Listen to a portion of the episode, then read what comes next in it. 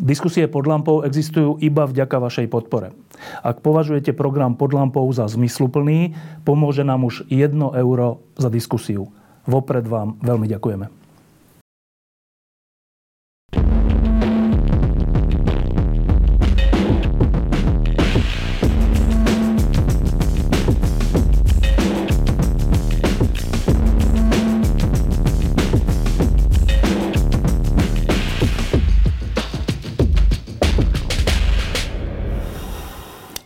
Pod lampou mávame e, často diskusie o tom, ako je na tom slovenská spoločnosť a tie diskusie sú v posledných dňoch a týždňoch skôr smutné.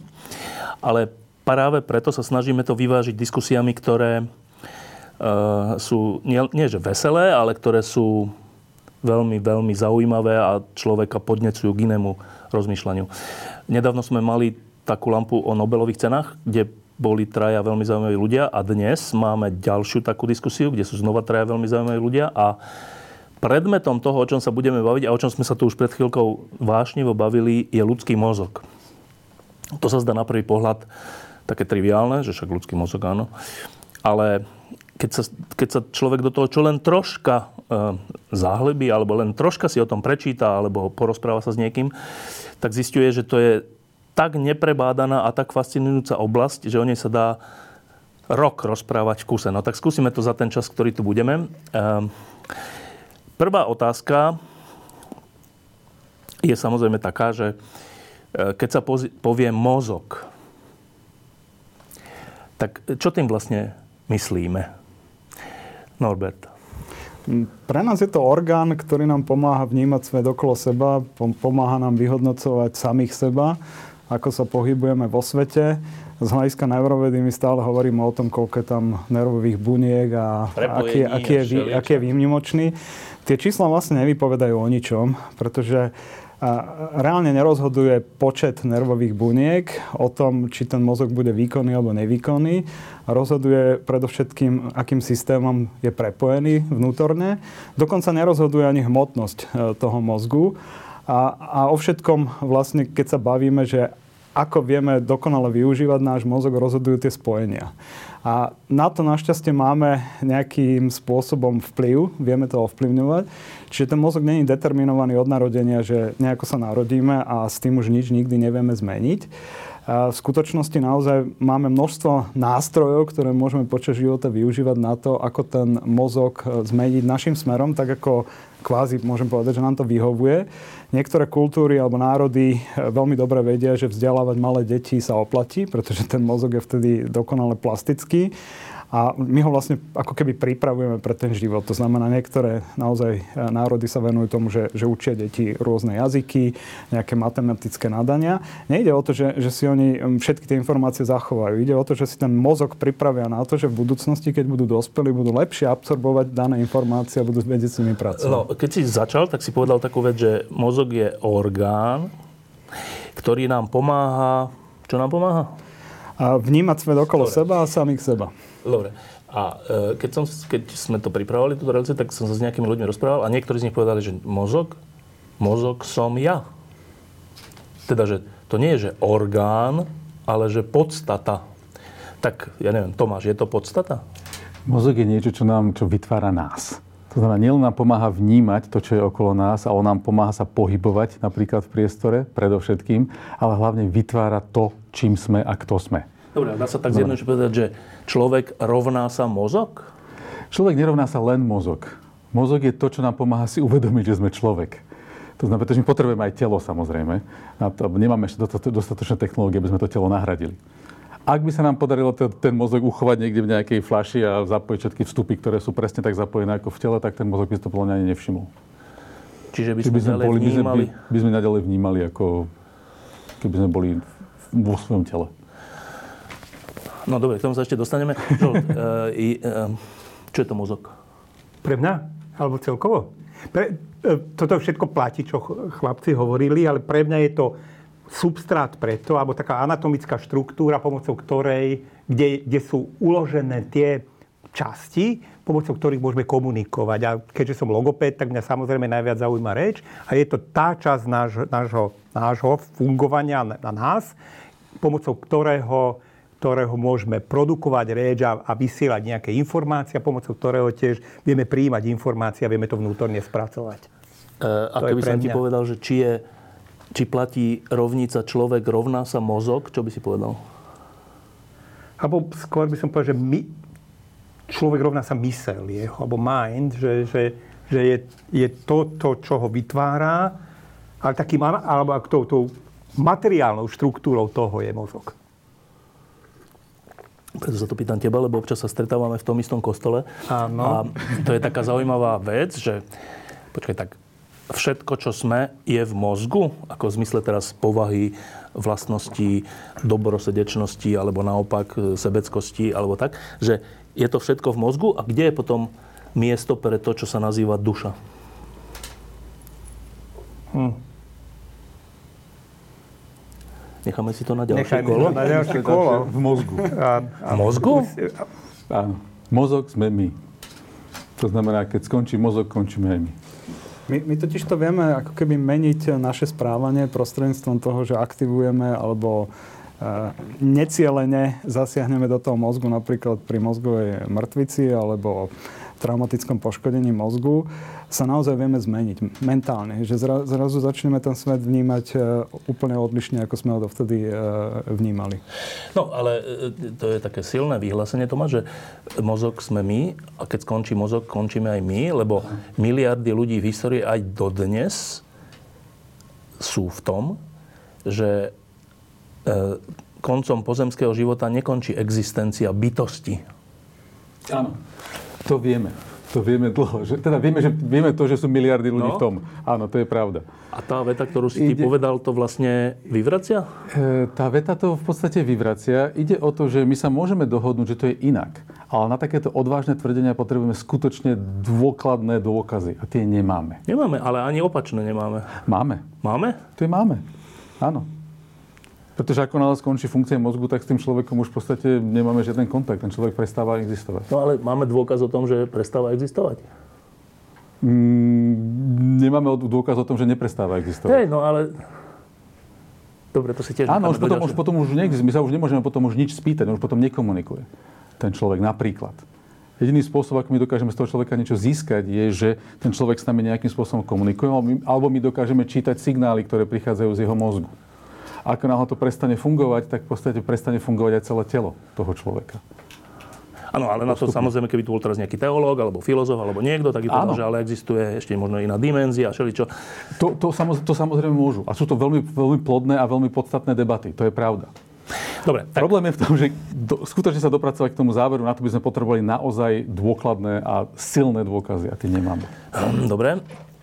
Tak e, asi keď ideme hovoriť o mozgu, asi by sme mohli začať tým, že ak, sa, ak to poviem dobre, že z čoho sa skladá. Dobre, môže, môžem takúto vetu povedať? Môžem. Dobre, tak e, čo sú základné súčiastky mozgu? Tak začneme asi od tej kôry, lebo tá je e, z hľadiska mnohých aktivít, hlavne tých poznávacích, pre nás najzaujímavejšia. My ju častokrát rozdeľujeme na základe nejakých anatomických štruktúr. Mám obrázok, no, eventuálne to môžeme, môžeme zdieľať.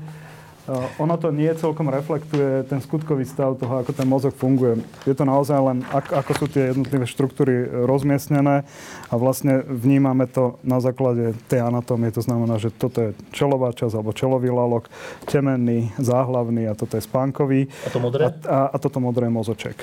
A, a tu je potom vlastne ešte ako keby z druhej strany, to zase môžem ukázať, e, sú podkôrové oblasti. A, pre... a, a teraz prepáč, že tieto, toto je vpredu. Mm-hmm. Teda, to, toto je vpredu a toto je vzadu. To je, áno, mm-hmm. to je čelo človeka. To je čelo človeka. Uh, tie, tie farebne odlišené oblasti sú fyzicky oddelené? Sú fyzicky oddelené takými veľkými rihami a preto je to zavádzajúce. Preto my toto vnímame len čisto ako keby anatomický substrát, pretože mnohé tie aktivity, ktoré navzájom komunikujú, prekračujú tieto hranice. Čiže neberme to tak, že v zelenej sa odohráva niečo, e, čo je izolované a potom v, vo fialovej oblasti zase niečo Ale? iného.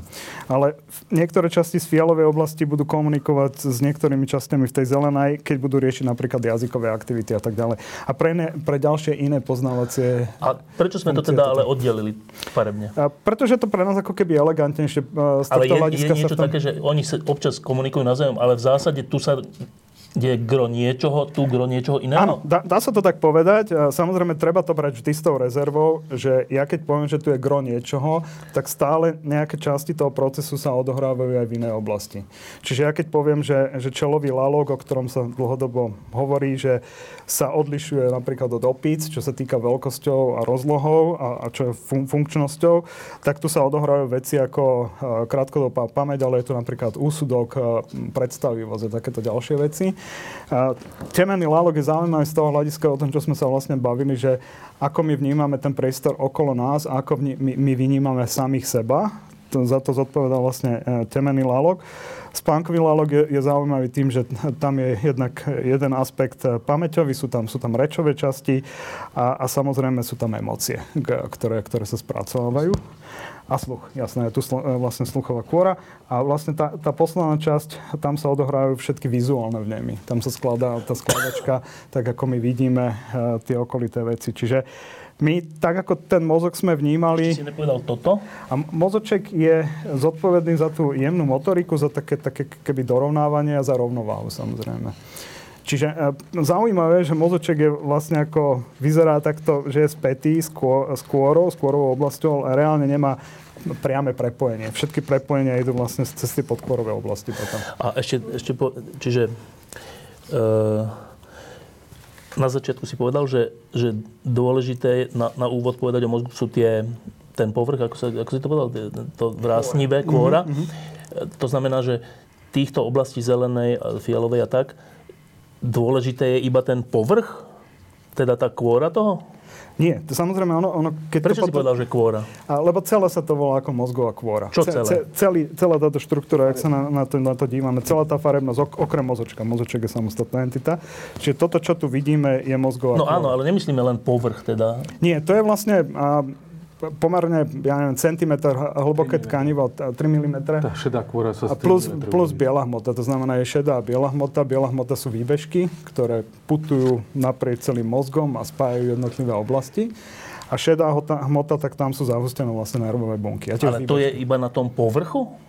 Pod povrchom To pod povrchom, ale není to, že celých... Ak môžem, je, No. je potom, to vyzerá takto, že keď, toto je z jednej strany a teraz keď ten mozog pretnem, lebo on má dve hemisféry a zadívam sa na ňo z druhej strany, z tej vnútornej časti, tak vlastne ten mozog vyzerá takto. Čiže kôra je na povrchu a pod tým je vlastne podkôrová oblasť. Dobre, čiže vlastne toto je... Kôrou myslíme celú tú zelenú časť, lebo ona... Zelenú, oranžovú, žltú, aj, aj tú fialovú. Aha, že to nejde úplne dovnútra, lebo tu vnútri je taká nejaká... A te, teraz, čo vlastne? tu, vo vnútri je, jednak je tekutina, ale tu, toto je vlastne biela hmota, kde idú tie výbožky a spájajú tieto jednotlivé oblasti e, mozgu. A potom sú tu vlastne podkorové oblasti, ktoré sú hlavne zodpovedné za motorické aktivity e, a mnohé ďalšie životu dôležité funkcie. A, vlastne tu dochádza potom k tej interakcii medzi podkorovými oblastiami a kôrovými oblastiami. Tomáš, ty si chcel ešte niečo? Áno, mnohé, mnohé z tých podkorových oblastí nie je vidieť. Je tam jedna veľmi dôležitá oblasť, ktorá sa volá talamus, ktorá funguje v podstate ako istý dispečer tých signálov, ktoré chodia v hore-dole v mozgu. To znamená, nám keby napríklad, keď to preženiem, keby mi niekto zobral polovicu kôry, tak si to častokrát nemusím ani všimnúť. Ešte keď mi niekto zoberie polovicu talamu, tak prestanem fungovať jednoducho. To je veľmi Ešte, dôležité. To, počkaj, tak Ale teraz- to. Ten, ten tal, talamus Áno, talamus je sa tomu čo vlastne? Ten je niekde v tejto časti. Áno, to, často to nie je vidieť na tomto reze, ale v podstate je to, je to Taká- súbor takých zhlukov neurónov, buniek mozgových, ktoré prepájajú aktivitu medzi jednotlivými časťami mozgu a posielajú signály do tej správnej časti mozgu jednoducho. Aj do nej prichádzajú časti aj do mozgu zase naopak? Aj, áno, je to veľmi dôležitá časť mozgu, ktorá nie je viditeľná. Zvo, zvonku neuvidíme, pretože zvonku vidíme toto. A tá kôra, aby som sa vrátil k tej kôre, v podstate, ona keď sa, keby sa vy, vybrala z hlavy, to vždy tak hovorím, sa vyberie z hlavy z jednej hemisféry a rozloží sa, tak to bude veľká asi ako pizza. Jedna asi ako 30 cm pizza a keď je to dobrá pizza, tak to má zhruba tie 3 mm.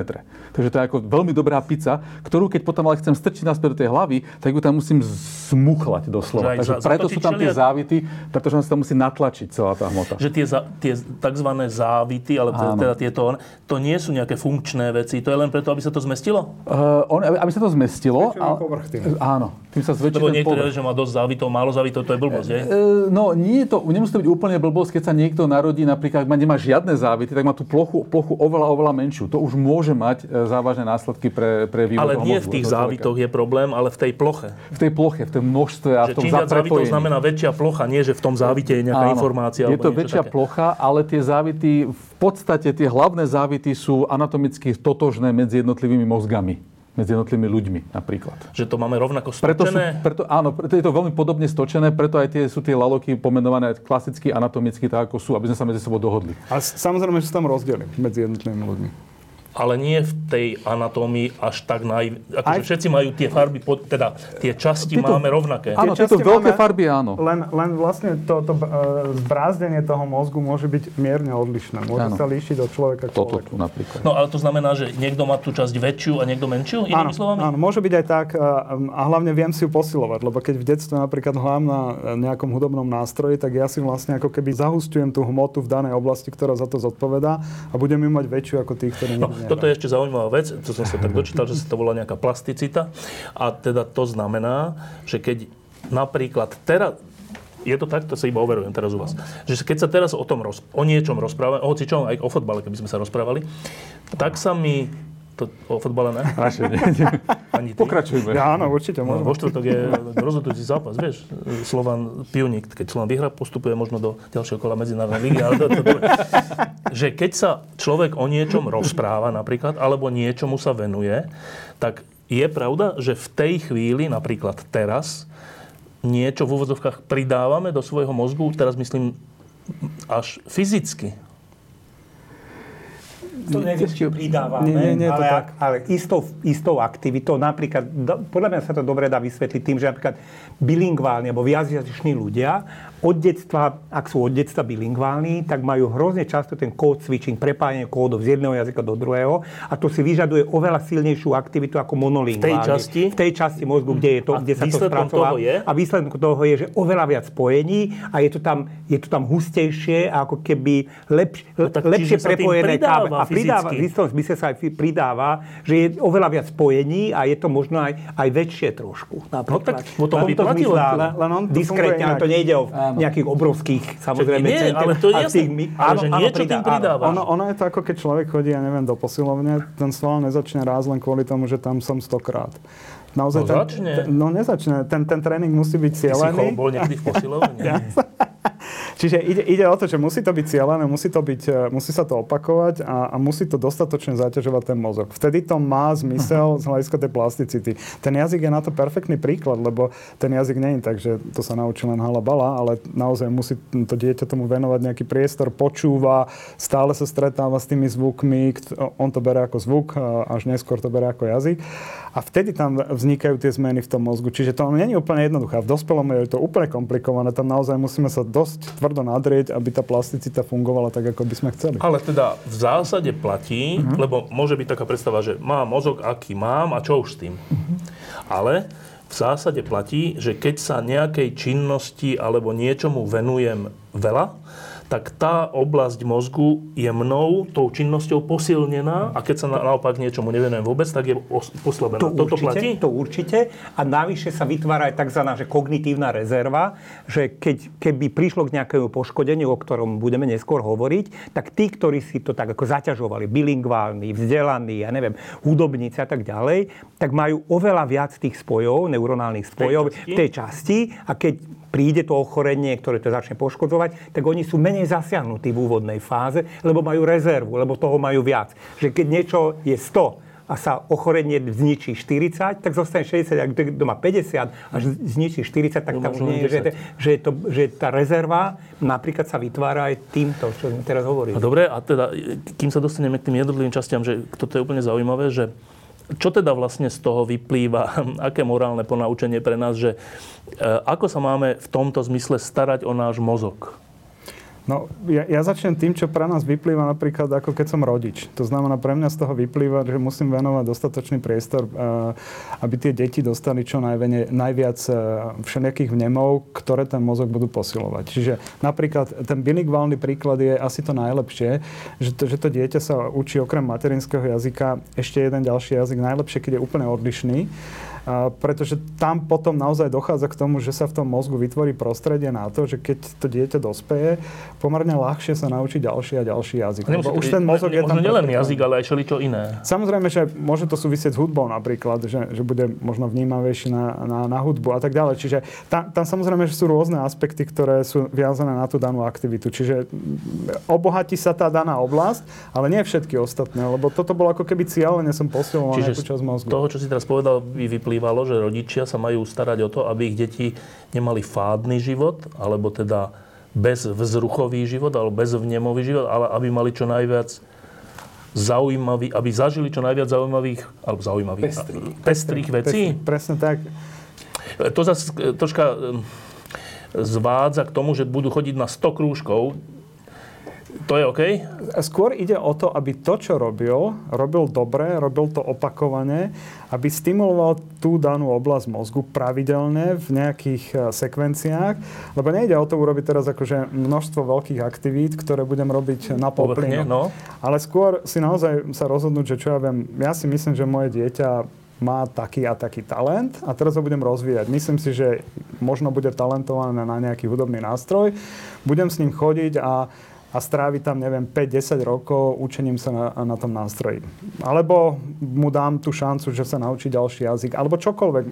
M- môže sa venovať matematickým aktivitám, niečo, čo to dieťa vie ešte v tom svojom veku zvládnuť. Tam je samozrejme riziko, že rodič si myslí, že bude mať len na hudbu, ale pritom to tam Jasne. nie je to len jeho projekcia, ale tým pádom tých 10 rokov je zbytočné. Nie, nie, nie, lebo tomu pomôže. Tomu pomôže. Tomu dieťaťu Aj keď pomôže. není talentovaný na hudbu? Aj keď nie je talentovaný, pretože on bude stále zaťažovať tú mozgovú oblasť tou hudbou. Bez ohľadu na to, či má alebo nemá talent. Lebo na konci toho nie je pointa toho, aby on skončil ako fenomenálny hudobník.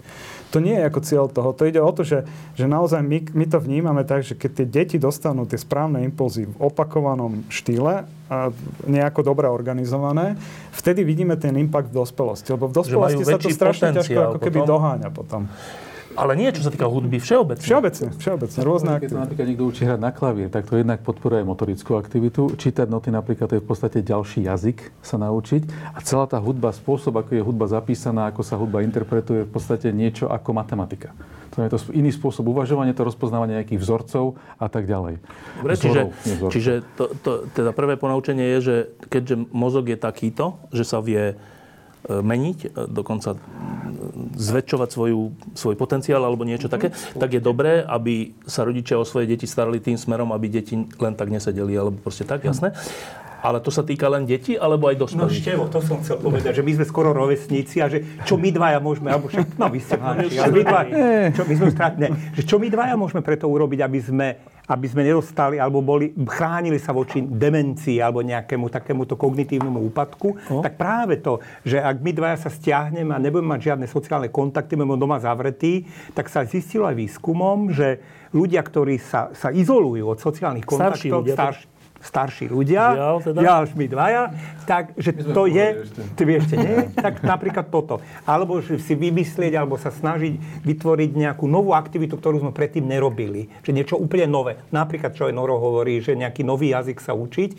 A všetko, čo už roky robíme rutínne, už tak nepomáha, nepomáha ale niečo, čo, je, čo sme nerobili a neraz istý typ kníh čítame a rozhodneme sa pre iný typ kníh čítania a tak ďalej, že akákoľvek takýto mentálny tréning ale aj, aj sociálne kontakty sú jedno z najsilnejších prevencií voči tomu, aby sme dva ešte sme sa o niekoľko čiže, rokov čiže, spoznali.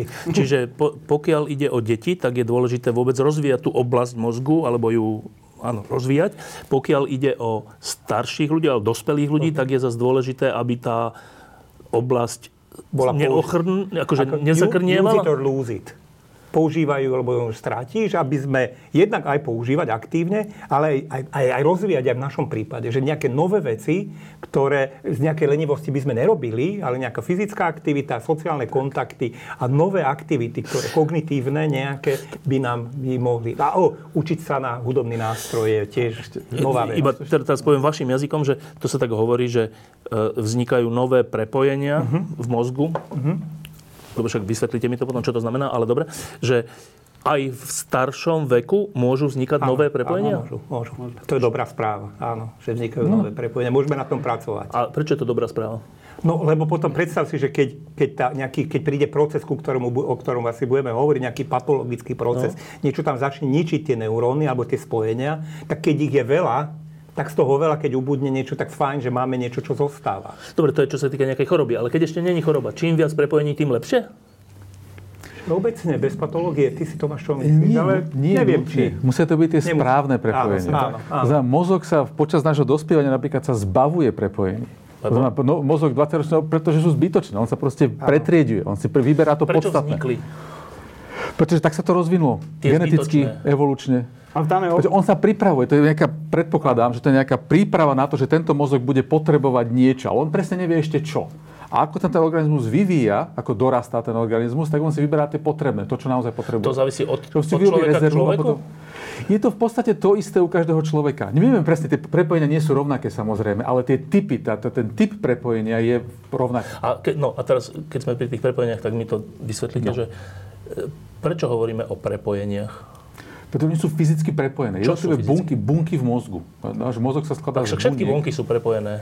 Všetky bunky nemusia byť, všetky bunky sú spojené spolu a tieto sú prepojené špecificky na kratšie a na dlhšie vzdialenosti. To znamená, bunky v pečení nie sú prepojené z jednej strany pečenie na druhú. Iba to, to Iba jedna vedľa druhého, z toho vedľajšou, dajme tomu. Ale bunky v mozgu sú prepojené aj na väčšie vzdialenosti, až na desiatky centimetrov, dajme tomu a dokonca bunky, ktoré sú v mieche, neuróny, ktoré sú v mieche a ktoré nám posielajú nervy až do niekde do, do, do dvoch, to môže byť dlhá aj meter, kľudne to prepojenie. A to, počkaj, a to prepojenie znamená teda čo? Že je, je nejaká vlákno. bunka, bu, asi z hluk buniek, jedna bunka, nie, viac? Veľa buniek. Veľa buniek. A z, ni, z, tých veľa, z tej skupiny buniek ide nejaké niečo? Z každej bunky ide jedno Z každej jednej? Z každej uh-huh. jednej. Z každej jednej ide jeden veľký výstupný výstup, kde tá bunka posiela signály ostatným bunkám a potom má veľké množstvo vstupných, kde prijíma signály ostatných buniek. Jedna bunka v mozgu v priemere môže prijať signál asi od 10 tisíc, môže byť prepojená s 10 tisíc ďalšími bunkami a, v ľudskom mozgu. A vysiela kam? Vysiela, vysiela, nie, ona môže vysielať, vysiela jedno vlákno, ale to sa môže vetviť, takže ona sa môže prepojiť na mnoho ďalších buniek zase. A tie prepojenia, to, kde a ako. že tu je bunka, bunka má nejakú charakteristiku, má jadro a neviem čo všetko tam. To, to čo je v bunke. Obrázky A potom to prepojenie, a potom je iná bunka. A to prepojenie z čoho?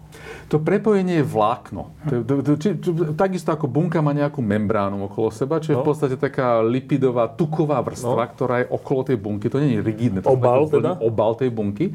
A z toho istého je postavené, urobené tenké vlákno. Ale tam nie je už to jadro, nič. To je len... Nie, nie, to je, tam je cytoplazma, tam sú bielkoviny, tam to je konštrukcia, tak aby to bola bielkovinová konštrukcia, ktorá je obalená tým tukovou membránou. No. A tá potom je zakončená takými gombíkmi a tým sa hovorí synaptické alebo presynaptické spoje. A tam, keď príde signál, tak tých gombíkov sa vyleje chemická nejaká zlúčenina, ktorá vyvolá signál na tej ďalšej bunke. Na to bunke. spojenie je toto vlastne? Áno. To je proste fyzické spojenie, skutočne fyzické spojenie, tukový obal a v tom sú bielkoviny a nejaká... Hej, ale že je bunka, z nej ide tento, Áno. tento drôtik. V podstate. Kábel. Kábel. Končí čím? Končí čím? Končí za kon, koncom, tam je taký gombík na konci. V podstate, to, to není spojené s inou bunkou? To nie je spojené s inou bunkou, to ako spojené ako spojené. Je tam, spojené, je tam, je tam tesná medzera medzi uh-huh. nimi. Čiže nie je to jedna, jedna Tá vec? tesná medzera je samozrejme prepojená ešte bielkovinami. Takže, ale tie membrány samé to nutne nemusia dotýkať. Dobre, a toto, je tie, toto sú tie prepojenia, ktoré sa vytvárajú alebo nevytvárajú? Áno. Uh-huh. Teda ten kanálik ten kanálik ani nie, skôr tie zakončenia sa prehadzujú. Pripájajú sa nové, zmnožia sa napríklad. Keď... keď napríklad jeden, jeden neurón má jedno prepojenie na druhý neurón. Jedna bunka sa spolu nejako rozpráva. A teraz, keď sa ukáže, že tá komunikácia je dôležitá, že sa rozprávajú často medzi sebou potrebujú radi, zväčšiť potrebujú zväčšiť, tak si tých kanálov tvoria viac na konci. Aby každý signál z toho neurónu bol zosilnený oveľa viac. To je dôležitý. Toto, ten mechanizmus, lebo tento náš jazyk je taký, ľudský jazyk je pekný, ale že keď sa zistí, že potrebujú viac, tak si urobia viac. Áno. Ale to sa zistí a urobia viac je čo vlastne? To je vlastne to, keď tam prechádza viac signálov no. cez tú komunikačnú dráhu, Tak. tak tá komunikačná dráha je pravdepodobne dôležitá. Dobre. A preto tieto, toto množstvo signálov vedie k tomu, že sa zvy, zmnoží to množstvo To kontaktov. kto urobí to zmnoženie? To, to tá pôvodná bunka? e, tá pôvodná, jedna aj druhá. Oni musia spolu spolupracovať. Totiž to oni si musia vytvoriť tie synaptické spoje na novo, niektoré. To znamená, ale oni musia vedieť, kde si ich spoja. Ale rozumiem, ale že je nejaká bunka, Teda, má spojenie a tam je druhá bunka. A teraz táto moja, uh, aj tá je moja, ale táto bližšia, uh, v úvodzovkách zistí, že týmto smerom veľa signálov ide tých elektrických. Áno. A oplatí sa robiť oplatí tie, sa, oplatí áno. sa tieto... Čo znamená v svete buniek oplatí sa, neviem. Toto je, toto je veľmi... Rozprávať sa týmto jazykom je veľmi zvodné No. a je to zradné zároveň. Pretože tá bunka samozrejme je úplne jedno, No, či sa deje. oplatí ona, ona ne, neoplatí. neoplatí. Ale proste ako náhle niekde viac signálov, tak lokálne, na to nikto nedozerá, lokálne sa proste vytvoria nové Prečo spojenia. sa tam vytvoria? Pretože takto je nastavený ten systém. Ja neviem prečo. Nevieme prečo úplne. Nevieme že? prečo.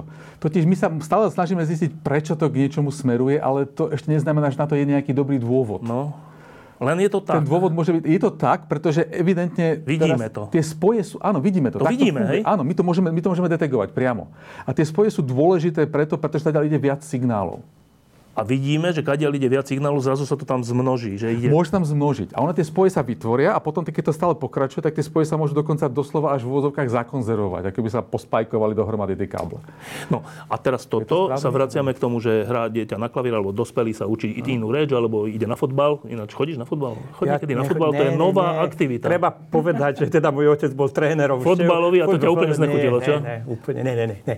Nás zaujímajú iné veci. No ale iné, práve no, preto si povedal, že treba robiť nové veci veci, v našom áno. veku. Tak čo Áno. keby si išiel vo štvrtok na fotbal? Dobre. No, to, Sa ti, sa ti to je veľká výzva. nejaké? To je veľká výzva. by si nezvládol, čo? ne- Neviem, či ja. Ne, neviem. Pozrieme v telke. No, Dobre. Dobre. No ale to chcem povedať, že povedz. ale keď teda robíš túto inú vec, alebo dieťa robí vlastne všetko nové, tak toto, čo teraz Tomáš hovoril, sa deje v mozgu vtedy? V tej chvíli sa to deje? Áno, áno. Že, že zjednodušene povedané, že Áno. robím novú vec, čiže Áno. zrazu niekaďal ide viac signálov, než dovtedy a teda tam sa zmnožia tie, tie... Spoje. Tak? V podstate Neviem, áno. to inak myslíš, že sa posilní, že toto má význam pre niečo. Áno. Ten výsledný efekt je, nepr- ale sa to stále posilňuje, posilňuje, Oni sa môžu, posilňuje. oni sa môžu pre, to, to, prepáč, to, prepojenie sa môže zlepšiť, to znamená, môže sa stať významnejšie, alebo sa môže zmnožiť. To, to sú dve možnosti, ktoré máme Zlepšiť k znamená nejak dispozícii. Zlepšiť, ale v podstate sa zväčší trošku Zväčší. napríklad, áno. Zefektívni sa ten spoj. Števo, Tak. skúsim to vysvetliť na reči, lebo však o tom asi viem najviac. Že napríklad vieme, že re, jazyk a reč je orga, e, teda fu, fungovaniu najmä potrebujeme ľavú mozgovú hemisféru. Pravú menej. Keď sa vyvíja reč a keď sa to učíme, tak sa posilňujú tieto spoje vľavo. Keď si dieťa, malé Keď sme dieťa. malé dieťa, počuje reč a sa to tam všetko dostáva donútra, vytvárajú sa všelijaké spoje a tak ďalej. Ale zároveň sa po, menej, ale tiež rovnako vytvára aj vpravo, ale to tam ako keby nie je posilňované, lebo ľava ako keby môže fungovať aj sama, akože môže fungovať dobre. Ale prečo je to zaujímavé?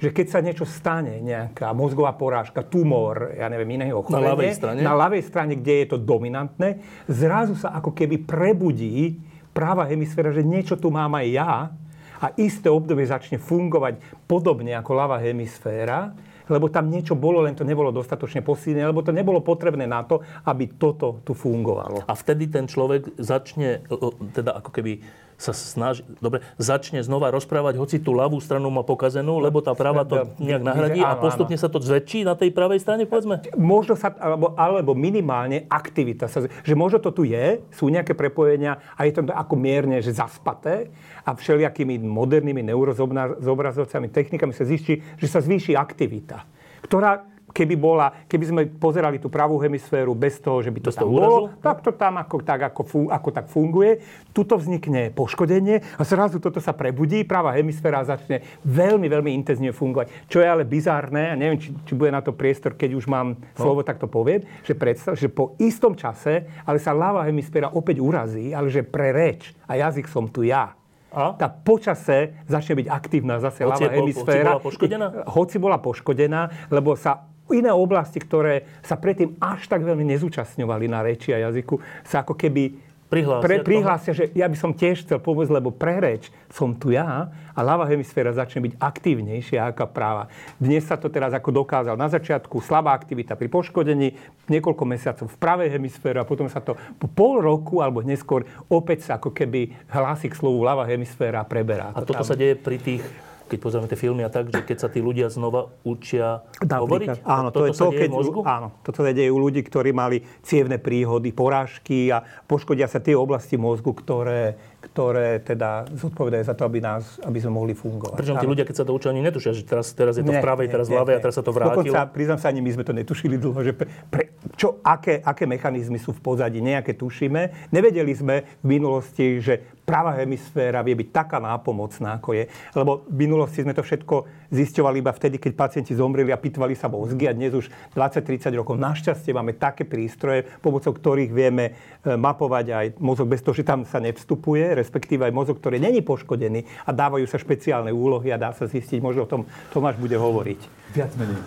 Dobre. Áno, a Ale ešte toto je veľmi dôležitá vec, e, pretože my si nemôžeme predstaviť, že keď v mozgu môžeme nájsť konkrétne miesto, ktoré je zodpovedné za jednu konkrétnu vec, ktorú ten mozog robí.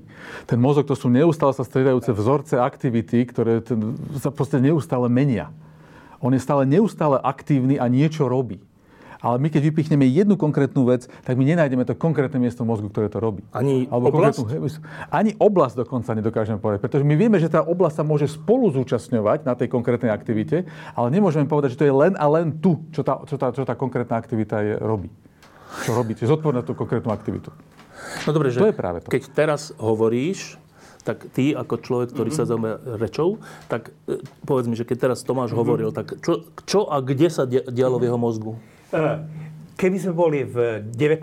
storočí, ale nie sme, ale poviem, tak by sme povedali, že vo frontálnom laloku, tá, tá zelená časť, myslím, v tam čelovom laloku, asi, počkaj, asi niekde tuto, v dolnej časti, toto je najviac aktívne. Keď sa rozpráva? Keď, keby sme, ale AA by sme povedali na, podľa vedomosti v 19. storočí, že tuto je to asi, tu je tá oblasť, ktorá je veľmi aktívna, keď rozprávame. V 19. storočí sme to ako zisťovali? A to je tak, že tak našli takého pacienta, ktorý nevedel hovoriť, ako teraz, teraz ale Tomáš ale hovorí, zomrel, ten istý lekár ho pitval, a ne, ne, ne, nezačal hovoriť, a ten lekár ho pitval, volá sa, že Paul Broca, taký francúz, a, a zistí, že toto tu má rozbité, zničené.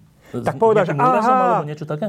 mozgovú porážku. Porážku, dobre. No a on povedal, že aha, tak toto je oblasť reči, po, alebo Tak to toto je nepriamo, časť, jasné, no. ne, alebo, no nepriamo, áno. Že, že teda touto oblasť, toto je oblasť, ktorou hovoríme. Potom bol taký iný pán Nemec, takže Karl Wernicke, ktorý mal iného muža, ktorý sa nerozumel hovorenej reči, počul, ale nerozumel. Ale Jemu to predtým boli- rozumel? Predtým rozumel. Nerozumel, ako keby som ja zrazu tebe hovoril nejakou rečou, ktorej nerozumieš. Napríklad po maďarsky. Tak aj to, napríklad, to asi vieš trošku, či nevieš. No, a, a teraz nerozumel, zomrel a pozrel sa, že to bolo zase tu, úplne iné oblasti. A v 19. storočí, dosť dlho by som povedal, možno aj v 20. storočí, dlho. 19. storočia to bolo. Toto, na, toto bolo 1861, a toto neskôr trošku. Tak, e, ale a že tá tradícia, že, to, že sú to také dve centrá pre reč, tá pretrvala hrozne dlho, aby som bol úprimný. Zistilo sa týmito modernými zobrazovacími technikami, že kde už netreba, aby zomrel pacient a pozerali sme sa, že No. kde to je zlé, že, že je že by som povedal, že skoro celý mozog funguje takmer vždy, len niekde trošku viac. By som povedal, že, že ako keby, to sa že nehovorí že o rečových centrách, ale že language network, že jazykovej sieti. A to je veľmi podstatné. Ale našťastie to neboli iba títo dvaja muži, alebo jeden taký britský neurolog Jack, Harlan Jackson, ktorý povedal, že, a toto je podstatné, že lokalizovať alebo zistiť to, tú časť mozgu, ktorá poškodí reč, neznamená, že lokalizujeme reč. Dobre, a Centrum teraz reči. to vysvetli. Ešte raz, že to, že zistíme, Ja viem, že výpadok tohto zna, e, Poškodil reč. poškodí reč, to neznamená, že toto je centrum reči, len to vieme, že táto časť... bez tej sa to nevie za- bez, zaobísť. bez tej sa to nevie zaobísť. Alebo táto je potrebná na to, ale je ešte veľa iných vecí, aj podľa typu úlohy, podľa toho, čo hovorí, No koľko dobre, hovorí a a tak teraz sa ďalej. vrátim k tej otázke, že keď Tomáš hovoril, tak čo sa teda podľa teba dialo v mozgu? Podľa nej, že že sa mu zapojil skoro celá Skoro hemisféra. celý mozog? A, a čo pred 20 rokmi by som mal, že najmä, a najmä, ľavá mozgová hemisféra, teraz si myslím, že aj práva mozgová Áno. hemisféra. Lebo lebo on asi dával, že, lebo niekedy hovorí hlasnejšie, niekedy tichšie. To musí niekedy si hovoril, na niečo. No aj to, ale aj to, že niekedy ja neviem, zvýšil hlas, niekedy mal intonáciu inú, niekedy Aha. dal možno mal opytovaciu vecu trošku a tak ďalej, že moduloval toto všetko a ešte aj možno sa snažilo nejaký vtip alebo metafóru a Neúspešný. toto všetko už nerobí táto ľavá hemisféra, robí to tá druhá pravá mozgová hemisféra. V tej Čiže istej sekunde... V tej keď... istej sekunde robí extrémne veľa ľudí, veľa aktivít. To znamená, že že je to, ja by som povedal, že je oveľa, oveľa zložitejšie, ako sme si to dlho mysleli, no. teda aj ja, aby som bol úprimný. Možno ešte pred takými 50 rokmi bol oveľa jednoduchšie, ako je dnes. Áno. Teda čo? Náš pohľad na mozog. Náš pohľad áno, na mozog, samozrejme, áno. bol rovnako komplikovaný, ale náš pohľad bol oveľa jednoduchší. Čiže Naše my dochádzame chápanie. k tomu, že toto delenie síce je platné, že predný mozog, Ešte? alebo ako taký, no, tak, ale to neznamená, že v tomto sa deje to a v tomto sa deje to? V princípe sú ako keby nejaké dominantné časti, kde sa odohráva rozsiahla časť daného procesu, ale vždy na tom participuje aj iné oblasti, lebo keď sa bavíme napríklad o tom jazyku, o tej reči, keď sa tu rozprávame, tak do toho vstupuje ešte napríklad aj emócie. Stres, čokoľvek a to sú ďalšie aktivity, ktoré my nevnímame, to je v pozadí, ale to všetko vlastne aktivuje iné časti. Čiže nedá no. sa urobiť ako keby výsek, že teraz sa budeme sústrediť len na jednu kognitívnu funkciu, lebo my nevieme odseknúť tie zvyšné časti. Keď rozprávam, celé. ešte aj niečo pociťujem, ešte aj niečo Presne si tak. tak. No, jedna šokujúca vec bola, a to, to mi povedzte, že kde to je, čo som sa dozvedel za posledné dni, je, že, že sa lokalizovala, a hoci teda s týmto zjednodušením, že sa lokalizovala oblasť, ktorá keď sa poškodí, tak človek stratí, a teraz ani nie zrak, jazyk, neviem, pamäť, ale že empatiu. To ste počuli? Ono, tá empatia, to je veľmi zložitý proces, pretože ono sa to celé odohráva v tzv. Eh, zrkadlových neurónoch. To je objav, ktorý myslím si, že absolútne zmenil neurovedy. To sú špecializované nervové bunky v rôznych častiach mozgu, ktoré sa aktivujú v čase, keď my sa dívame na niekoho, keď niečo robí. Napríklad aj keď prežíva nejaký stres, nejaké emócie a v rovnakom čase sa aktivujú, keď ja ich prežívam. Čiže my prostredníctvom tých zrkadlových e, neurónov vlastne vnímame ten svet okolo seba, emócie. On asi teraz ďalej. prežíva to, čo ja, keď som to isté robil, A my vlastne vďaka tým e, zrkadlovým neuro, ne, nervovým bunkám vieme pochopiť, že keď ten človek plače, že čo to znamená. Lebo je to moja ako keby aj osobná skúsenosť. Keď, ne, keď plačem, tak, e, tak cítim smútok. Je Alebo radosť. Alebo radosť, no jasné. Počkaj, a to sú kde? Ja by som, by som povedal, ja budem teraz vysvetliť, ja, ja vôbec nesúhlasím s týmto, pretože aj, podľa mňa sú to prehnané interpretácie niektorých štúdí. Je to, Čo, veľmi zaujímavé, zakadlové, je to veľmi zaujímavá interpretácia, ktorá môže, môže viesť k plným diskusiám, ale podľa mňa tie dáta nie sú úplne až také, že by to skutočne bolo tak, ako Čiže ty hovoríš skôr, že, tie, že centrum empatie neexistuje? E, asi tak. Alebo presne, že neviem, neviem presne, o akú štúdiu ide, alebo ako na to prišli. To neviem. Ale musel by som presne vidieť, čo urobili a čo tvrdia. Ono je to jednoduché, lebo to nevychádza z jednej štúdie. Ono to vlastne celé no, začalo áno, zo, štúdií, áno, áno. zo štúdií na opice, kde sa to vlastne identifikovalo. A tam si pôvodne teda sledovali len proces pohybu. Že keď vykonávalo to zviera nejaký tak. pohyb, tak to druhé si to predstavovalo a tak ďalej. Len u ľudí to funguje napríklad pri autistických eh, pacientoch. Toto vnímame, že to je presne ten problém toho, že nevedia vnímať eh, tie emócie tých druhých. Lebo eh, tam sa aj definujú, že tie, tie oblasti toho, tie, toho e, mozgu sú práve tam nejakým spôsobom ako keby zmenené. A to je kde? A to je v rôznych častiach mozgu, to sa nedá povedať, to že to je tu alebo tu... tam. Nie, nie, nie, pretože empatia je strašne zlo... To je niečo veľmi zložité, to je veľmi zložitý proces, do toho vstupuje uh, veľa faktorov, ktoré, ktoré sa musia dávať dokopy a vyhodnocovať. Čiže nemôžeme ukázať prstom a ukázať, že, že v mozgu sa odohrá. No, preto mňa to úplne zaujalo, zaujalo, že existuje niečo ako dobre, možno nie centrum empatie, ale toto, že napríklad autistickí ľudia majú nejakú poruchu, na základe čoho nevnímajú iného žiaľ, alebo radosť, alebo niečo také a teda sa aj tak správajú potom asi, že im nevadí, keď niekomu spôsobujú bolesť, možno, neviem. Tak, ale preto sa na to pýtam, že, že uh, my sa tak hodnotíme, ľudia, že ten je láskavý a ten je nez, neznesiteľný a ten je egoista a ten je, neviem, terorista a máme za to, že tým hodnotíme jeho, čo? Vlastne jeho charakter, alebo jeho mhm. nejakú povahu, alebo nejakú, niečo, že aký je. Ak existuje v mozgu niečo ako, ako takéto bunky, alebo takéto takéto niečo, o čom teraz hovoríš, že skoro by to navádzalo k tomu, že potom nehodnoťme ľudí, ako sa správajú, lebo za to v úvodzovkách nemôžu. Lebo je to v mozgu porucha alebo iný druh, inak prepojené alebo niečo také. No, ja viem, že toto je taká krehká pôda, ale tak skúsme o tom pár slov. Celé zle. Technický termín, preto by som použil výraz somarina. Čo? Asi, e, takto posudzovať ľudí na základe tohto. Pretože my jednoducho nerozumieme skoro nič z toho, čo by sme, e, po, čo by sme e, chceli takým spôsobom posudzovať. To znamená? To znamená, my nemáme technológie v súčasnosti, ktoré by nám skutočne dokázali zodpovedať na otázku, či tie napríklad tie zrkadlové neuróny sú skutočne zodpovedné za to, čo my tvrdíme, že robia. No ale keď Alebo to či niektorá je? odpad mozgu. Autiz, autizmus je komplikovaná vec. Autizmus je široké spektrum e, postihnutí, No. veľmi široké, Ale veľmi sú vážnych pomedzi. za čo a je to, behaviorálne, a je to, behavior, že je, to, je to behaviorálne definovaný syndrom. To dokonca nemusí byť ani jedno, jedno konkrétne ochorenie. To môže byť viacerý ochorení, ktoré sú dobre. na určitom spektre. To je jedna vec. A my stále nevieme, čo je podkladom, tým fyziologickým podkladom, patofyziologickým podkladom autizmu. My vieme popísať tie, tie symptómy autizmu. Dobre. A to je všetko. No dobre, ale Tomáš, ale no. ten, keď, keď nevieme o tom, že človek má tento syndrom, a tak by sme ho asi posudzovali tak prísnejšie. Keď vieme, že má tento syndrom, tak si hovoríme, že no tak, tak za to nemôže. No je, takto, v tom mozgu pravdepodobne niečo funguje inak. To je skoro isté, pretože ten, to, ten mozog sa správa inak, Dobre? než bežný mozog Dobre, v úvodzovkách. ale teda smerujem stále k tomu, že, že keď je mozog zodpovedný aj za tohto druhu správanie, keď je Áno. správne, z- akože, a keď je troška poškodený, alebo je inak usporiadaný, tak zrazu mám iné správanie, tak my máme tendenciu ľudí hodnotiť podľa správania, nie podľa Áno. toho, čo má v mozgu, však my nevieme, čo má v mozgu. Sme, nie sme náhodou potom nespravodliví? Ja si niekedy myslím, že áno.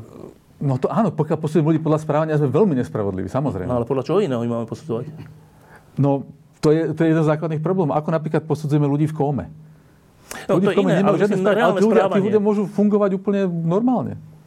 No napríklad, ale Tomáš, existuje taký neuropsychologický syndrom, že alexitímia. To Áno. znamená, že tí ľudia nevedia ako keby dobre čítať emócie a možno ich Áno. trošku vyjadriť, alebo ich trošku... Áno.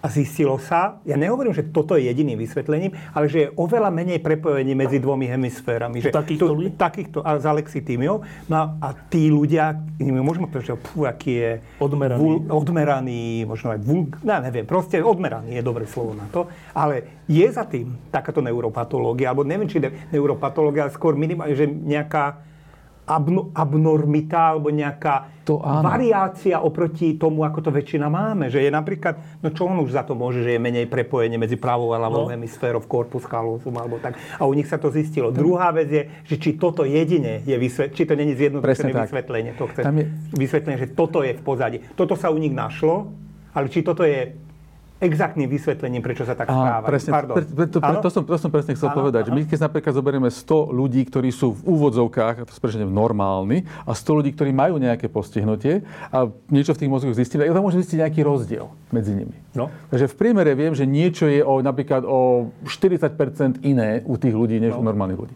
Ale keď mi ukážete konkrétneho človeka, a, pov- a ja tomu jednom konkrétnom človeku niečo odmeriam, ja častokrát neviem povedať, do ktorej kategórie z tých ľudí patrí. Len podľa toho, ako sa pozriem na ten mozog. Pretože mi chýba ten komplexný vnem aj s tým správaním. To je jedna vec. A druhá vec je, u takýchto štúdií často sa zamieňa príčina s následkom.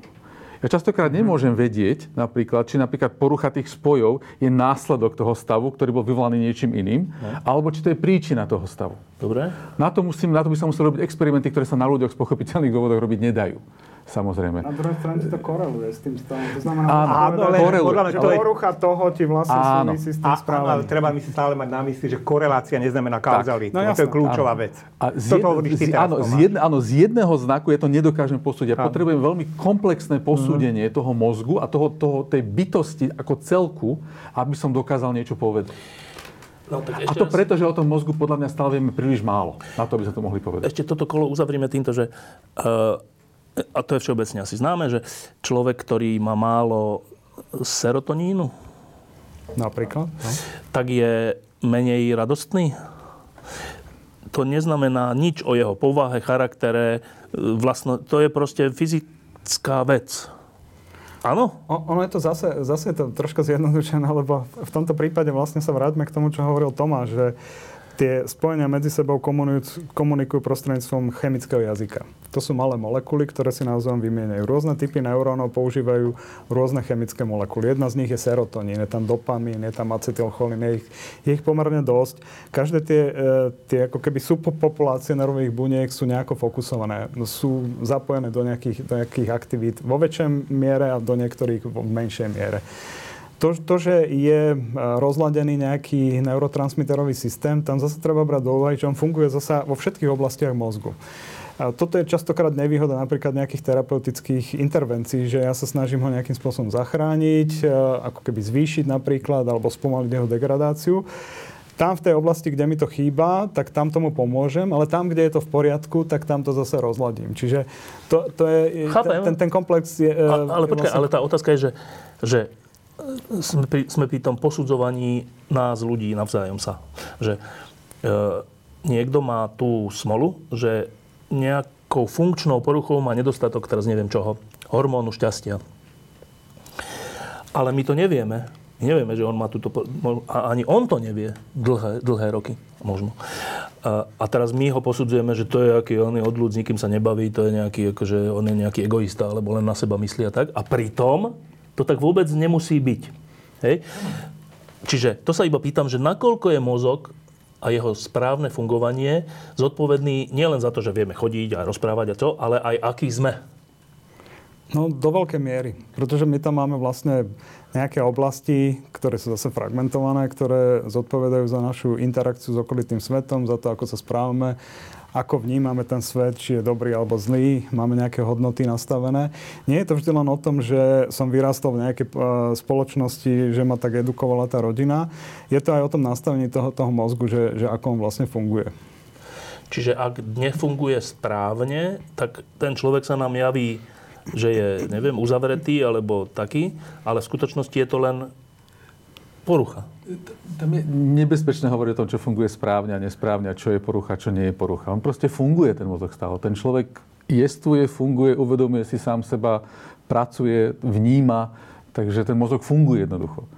To keď už dáme správ, keď povieme niečo funguje správne, už na to dávame nálepku toho, čo áno a čo nie. No áno, tak, tak však vy identifikujete, inak, že tento má málo serotonínu. Nie? Vy to, ešte k tomu serotonínu, to je to veľmi diskutované, teda tá serotonínová hypotéza o tom, Šťastí. ako funguje depresia a šťastie, či to je skutočne podložené reálnymi dátami. Ukazuje, že skôr nie.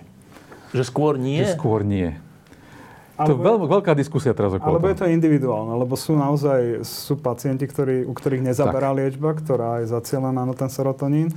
Čiže zjavne to nebude jediný uh, zodpovedný činiteľ v tom, v tom mozgu, ktorý za to zodpovedá. No dobre, a teraz, poďme teraz, skúsme teraz tie jednotlivé časti troška e, rozšifrovať. Hoci teda som sa od vás práve dozvedel, že oni v skutočnosti to není tak, že v tejto časti sa deje to a v tejto to, ale oni spolupracujú. Ale dobre. Tak zelená časť, teda predný, pre, jak sa to volá? Predný mozog? Čel, čelová kôra. Dobre. E, tam je dominantne čo? tam môžu začať žolt. No, tam je veľa vecí. Existuje jedna z takých teórií, ktorá tento blok, prvý, tento zelený, tento frontálny alebo čelový lalok nazýva, že blok regulácie správania. Tak tam sa napríklad deje to, že programuje, plánuje a reguluje naše správanie a konkrétne čomu sa ja venujem, že správanie je reč. Alebo tak. tak určite istá časť našej komunikácie, najmä tá produkcia, veľká časť, alebo tak najaktívnejšia je v tomto frontálnom no. laloku. A teraz zase, že sme pri tom ľudskom jazyku, ktorý je úplne že, mm, zradný, že keď povieme, že za keď zjednočím, čo si povedal, že za jazyk, za to, že sa za, za formuláciu á, slov áno. a vieda a áno. možno aj ich pochopenie, to neviem. To nie, to je tu. To Dobre, tak, za, tak za, za rozprávanie, uh-huh. že nie, že zodpovedný, ale že sa čo mám vlastne povedať? Ak, sa deje tu? Tieto, áno, alebo aktivizujú tieto, najmä aktivizujú najmä Dobre. tieto. A teraz to je náš jazyk. A čo tým vlastne myslíme, že sa to deje tu? ja to skôr viem vysvetliť na tom, že keby sme to merali nejakým prístrojom, ako je, a možno to ty povieš lepšie, nejakou funkčnou magnetickou rezonanciou, by sme videli, že tuto je najsilnejšia aktivita, najviac ako keby komunikácie medzi jednotlivými neurónmi, alebo tak. Čo je tá komunikácia? To je nie, nie, myslím, medzi tými. Čo, čo sa tam deje? Čo to, čo to meriate?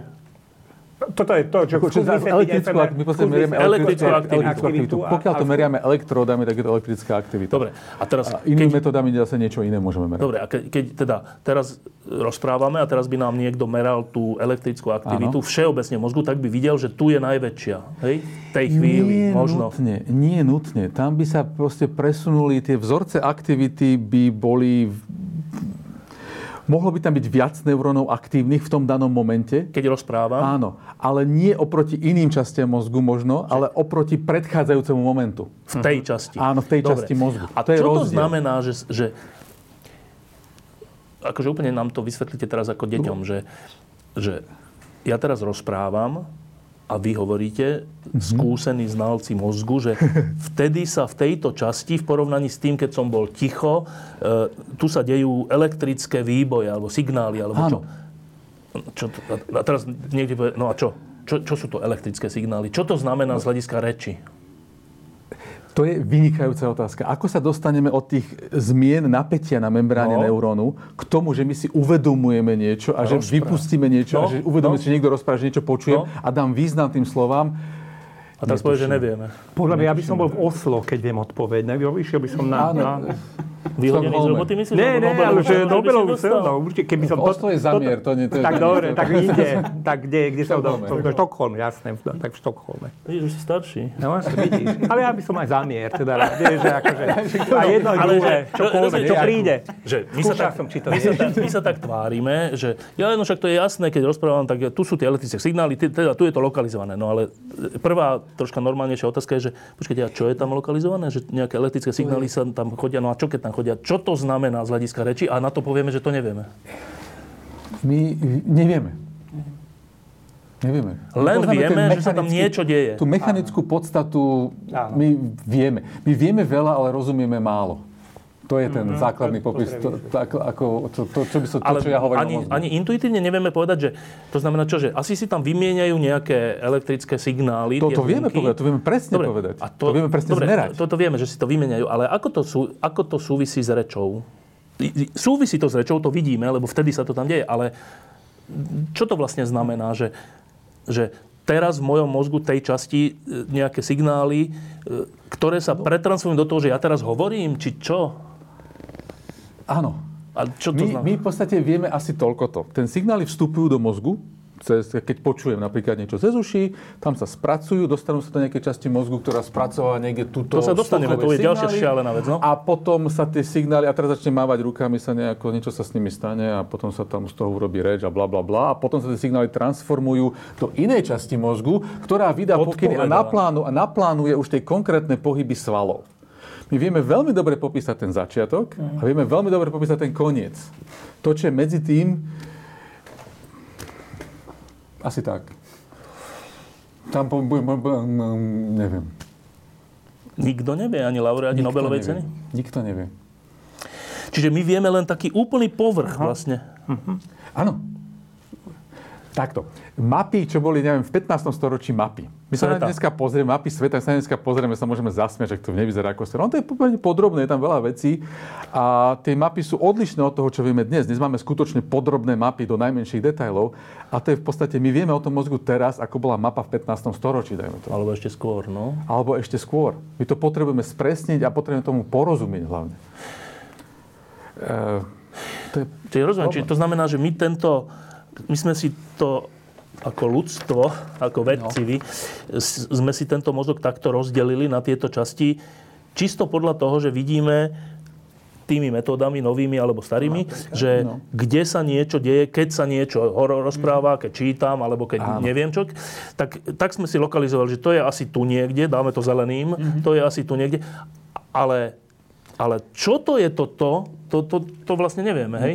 Ja, my, my čo vieme v tejto chvíli povedať, aspoň nejaké tie základy, to, čo povedal Tomáš, to platí, to medzi tým nepoznáme, ale aspoň vieme vystopovať, že kde príde tá prvotná informácia, lebo poznáme, tie, miesta? poznáme tie oblasti, kde sa to bude potom integrovať a čo sa v tej integrácii vlastne bude odohrávať, či sa tam dá do toho emócia, alebo či sa tam dá nejaká motorická aktivita, čo sa musí vykonať.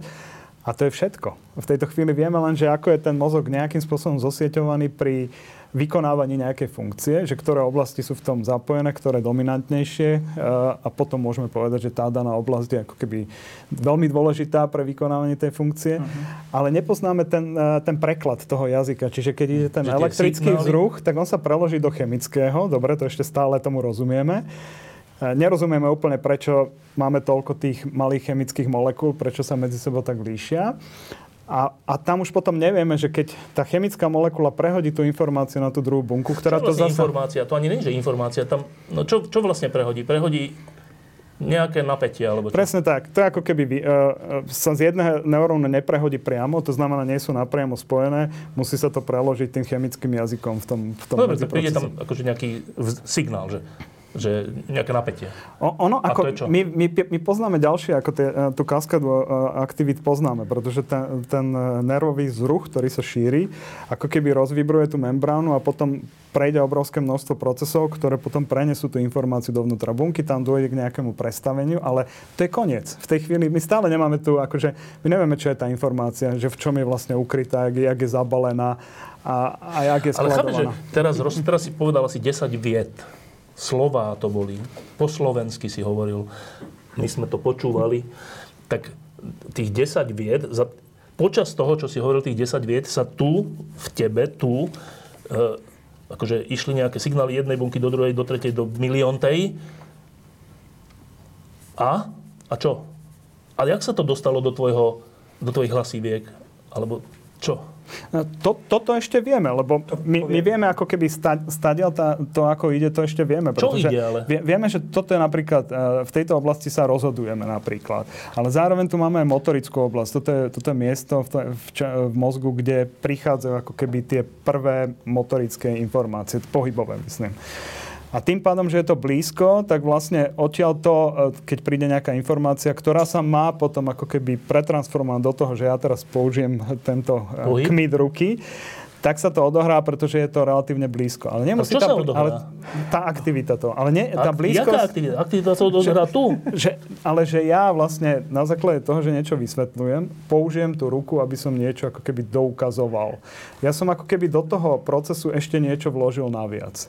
Čiže uh, v tomto okamihu nesedím len z, takto stvrdnutý, ale snažím sa tými rukami ako keby doniesť do toho vysvetlenia No ešte to nejaký, chápem. nejaký prvok. Ale to, že ty urobíš ten pohyb ruky, ten poput k tomu je tu?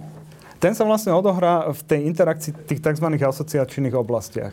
A potom to zase, ale zase to nie je ako finále. A Zase to musí to ísť do niekam svalu, ďalej. či čo? No, tak to vieme. To už vieme To, potom. inak, to je legitímne, čo sa pýtaš. Ja to absolútne neviem, ale podľa mňa to ani ve, oveľa múdrejší ľudia odo mňa nevedia. Ale to, čo sa pýta, že potom príde No tak to ale nazvem, nebude sa si to páčiť, ale že tu je nejaký že program vznikne, že čo má urobiť. Kde vznikne? No, že z toho, z tej aktivity tých neurónov Tu. vznikne nejaký tu taký program a plán. Keď povieš program, to je strašne zjednodušené. Že čo tam v skutočnosti je? No nie, ono to v podstate je program, pretože sa naplánuje sekvencia aktivity. Sa naplánuje. Čo znamená sa naplánuje? Vznikne, nie na sa naplánuje, vznikne sekvencia aktivity. Teda signály potom, áno, elektrické? signály, elektrické signály sa potom šíria až k svalom a tie potom v určitej postupnosti tie svaly zapínajú alebo vypínajú. Sťahujú alebo relaxujú tie svaly. A dojde k pohybu. To je ale nekonečné množstvo informácií, ktoré, že Nie je teraz to tento je to- sval, teraz tento sval a takto. Není jednoduchá to informácia. konečné množstvo informácií, áno, samozrejme, ale že veľa, veľa. Áno, Hrozne, dosť. hrozne veľa. A A pri reči veľa, je čo veľa ide... A ide to sem, že odtiaľ to, kde Norbert ukazoval, tuto pred touto, tuto je taký gyrus a odtiaľ si je to napojené cez také kábliky, čo sa volá, že pyramidový alebo extrapyramidový systém, príde sem do mozgového kmeňa a odtiaľ to sú také, že hlavové nervy a pre, pri reč 6 hlavových nervových dôležitých, ktoré to potom, ak ďalšie nové kábliky, ktoré všetko to, čím rozprávame, ako Ovládajú. prídu, ovládajú. Ak sa pýta, že ako to celé je, stále neviem na odpoveď, čo, je to ovláda, čo to je, ale vieme, vieme ten, ten substrát, tadiaľ toto ide a toto je výsledok. To vieme, že ako, alebo vieme to väčšinou preto jednak už aj tým, že teraz už vieme aj mapovať, ale vieme to najmä vtedy, keď sa to poškodí. Že keď toto vypadlo, aha, tak pravdepodobne toto sa zúčastňovalo na normálnom procese. Dlhé roky, a možno ešte aj teraz, veľmi veľakrát, že na normálne fungovanie alebo to, to, akože, model alebo fun- normálne fungovanie odvodzem od toho, keď sa niečo poškodí a vypadne nejaká časť toho, tak si myslím, aha, tak pravdepodobne toto sa na tom zúčastňuje. Ale pri inom ochorení vypadne niečo iné, aha, tak aj toto sa na tom zúčastňuje. A teraz zistím, že koľko veľa vecí sa na tom zúčastňuje, aby to v závere bolo. Ale tie veci, ktoré sa ty pýtaš, to absolútne neviem. A je to legitimné. A možno nejaký, nejaký ja, ja neviem, či nejaké to je veci... iná úroveň popisu toho, no. ako funguje mozog. A tieto dve úrovne popisu sa spolu ešte nestretli. To znamená, Áno. neurofyziológia s psychológiou sa ešte moc nestretli. Napríklad. Či to psycho- psychológia to je? Môže byť psychológia, áno. Ako, ako, ako ona popisuje, psychológia popisuje fungovanie mozgu na inej úrovni, než popisuje napríklad elektrofyziológia alebo neurofyziológia. Ona popisuje tie fenomény, ktoré, ako ten mozog funguje. Dobre, tak môžeme... Kde je sluch? Sluch je vlastne, ak, ak sa bavíme o primárnej kôre, to znamená tam, kde prídu tie prvé informácie, sa nachádzajú vlastne v tejto časti. V tej oranžovej či v tej fialovej? V tej fialovej. V tej fialovej. Tak teraz, že sluch, tak zase som sa dočítal také tie triviálne veci, ale neuveriteľné, že zvuk je vlastne iba e, vibrácia z vzduchu, molekúl vzduchu, ktoré, ja keď teraz hovorím, tak, tak vibruje ten zvuk vzduch tým spôsobom, tou výškou, tou frekvenciou, neviem čo, ako rozprávam z hlasiviek. Teraz to ide do ucha, tam sa to dostane na, najprv na bubienok, na bubienok, ktorý to rozvibruje tou frekvenciou, ktorou je tá plus minus tá, ten vzduch, pri, akože niečo Zhru, také? Zhruba áno. Teraz to, ten bubienok narazí na tri kostičky, na jednu z nich a na tie, na, to, nákovka a to. Dobre, tie zase sa nejako rozvibrujú. Tie narazia na nejakú ďalšiu, ďalšiu membránu, ktorá rozvibruje nejakú tekutinu v, v vnútornom uchu, či kde. Áno. Tá tekutina rozvibruje nejaké také tyčinky, alebo čo to tam je? Také vlásočky v také vlásočky. Ona ich nakloní, áno. Tak. A tie vlásočky, podľa toho, ako sú naklonené, zátvorka ako vibrujú, zase v konečnosti vydajú nejaký elektrický signál? Áno. Oni doslova mechanicky otvoria bielkovinové kanály v membráne, bielkoviny otvorí v membráne, ktorým tečú donútra a vonku tečú elektricky nabité jóny a to vyvolá zmenu elektrického signálu a, s tým sa potom cez sluchový nerv šíri ďalej do mozgu. No, a teraz, že toto, už toto samotné je, že neuveriteľný prevodovník, že úplne, mm-hmm. že jedno do druhého, do tretieho, do štvrtého, to nejaké, to, nejaká tekutina, tá teraz urobí nejaké elektrické niečo, čo ide do zvuk, sluchového nervu. nervu. A dobre, a potom to ide kam? Ďalej do mozgu. A kam? No potom sa to postupne dostane cez podmozgové, podkôrové, tzv. tie podkôrové štruktúry. To znamená zhruba tadiaľ to nejako, keď to vstúpi do toho... Čo, tie elektrické kmeňa, signály. Tie elektrické signály. A potom, do, potom zakončia sa prvá stanica, kde sa dostanú do kôry, je niekde zhruba tu. V tom fialovom. V tom fialovom. A to je tá A tam, no a teraz si to predstavme. Čiže počujem Beethovenovú symfóniu, niečo, a teraz sa to celým týmto neuveriteľným procesom dostane sem. Čo sa tam Áno. dostane? Tam sa dostane, to je veľmi dobrá otázka, my vieme veľmi dobre, čo sa dostane sem na začiatku, pretože tam sa, tam sa to rozdelí po jednotlivých frekvencií. Každý zvuk je zložený z rôznych frekvencií a ten vnútorné ucho ich dokáže rozložiť na jednotlivé Ako frekvencie. keby svetlo rozdelí na jednotlivé... A jednotlivé časti sluchového nervu vlastne vedú určité frekvencie. Dobre. Toto poznáme veľmi dobre. Toto nám okrem iného pomáha vyrobiť tzv. kochlárne implantáty a pomôcť ľuďom, ktorí majú napríklad poruchu sluchu. Na, na, na periférii sluchu počuť. Dobre. Čiže sem no. sa dostanú a... frekvencie rôzne, zodpovedajúce tomu prvému zvuku tej, tej symfónie. Áno. Dobre. Rozloženému a? na jednotlivé frekvencie. A, dobre. A? a teraz z, úlohou toho zvyšku je potom to poskladať naspäť do jednotlivých zvukov a interpretovať ten mozog. Do, ja to teraz preháňam. E, no, po, pozor, na začiatku. Potom sa k tomu pridajú ešte tie emócie, o ktorých hovoril Norbert. No, počkej, ale niečo predstaviť. Do mozgu nejde zvuk. Zvuk v zmysle vyborovaný vzduch. Nie, nie, tam už dali elektrické signály. Najprv a tá informácia sa, potom sa zložia. A potom sa zložia a zase rozkladajú a zase skladajú. Ide o a to, že na to teda každom... počujem? To je vynikajúca otázka. Zase, že neviem, čo? Áno, neviem. Neviem? Áno, neviem. Ty už pomaly budeš sklamaný, že áno, nevieme na tvoje veľké otázky. Tieto. Čo robíme celý deň, tak debatujeme, pijeme kávu a čítame e-maily.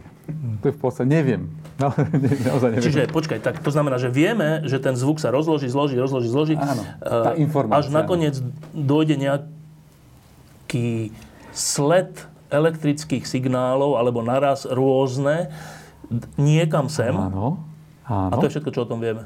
No potom pokračuje ďalej. Kam ďalej? Uh, ďalej do iných, do tých asociačných oblastí Potom vlastne napríklad. asociačná oblasť je tu najbližšia. Kde Čo sa, rozumieme pod asociačnou oblasťou? To je tá, ktorá dáva dokopy rôzne vnemy. To znamená nejaký zvuk, nejaký zrakový podnet, Že naraz nejaký to tam pocit. ide? Oni sa stretnú v jednom časle na jednom mieste. Počkaj, ale sa počúvam spracujú ako- symfóniu, mám zavreté oči. Mám len tento vnem zvuku. Nikdy nebudeme mať len ten vnem. Vždy tam ešte do toho niečo bude. Môžeme aj niečo cítiť napríklad. Dobre, tak mám nádchu. A bude tam potom emócia napríklad do toho vstupovať. Až Mám z toho potom, radosť. Uh, ono to vlastne môže byť uh, synchrónne, že tá hudba ako keby v nás niečo vyvolá a, a potom tá, lebo tá emócia tiež prechádza nejakým kaskádou interakcií v rámci toho mozgu. Zase to není jedno, jedno miesto. No dobre, či, či, dobre tak čiže uh, prichádza prichádzajú elektrické signály, zväzok elektrických signálov zodpovedajúcich nejakým prevodom Beethovenovej symfónie. Mm-hmm.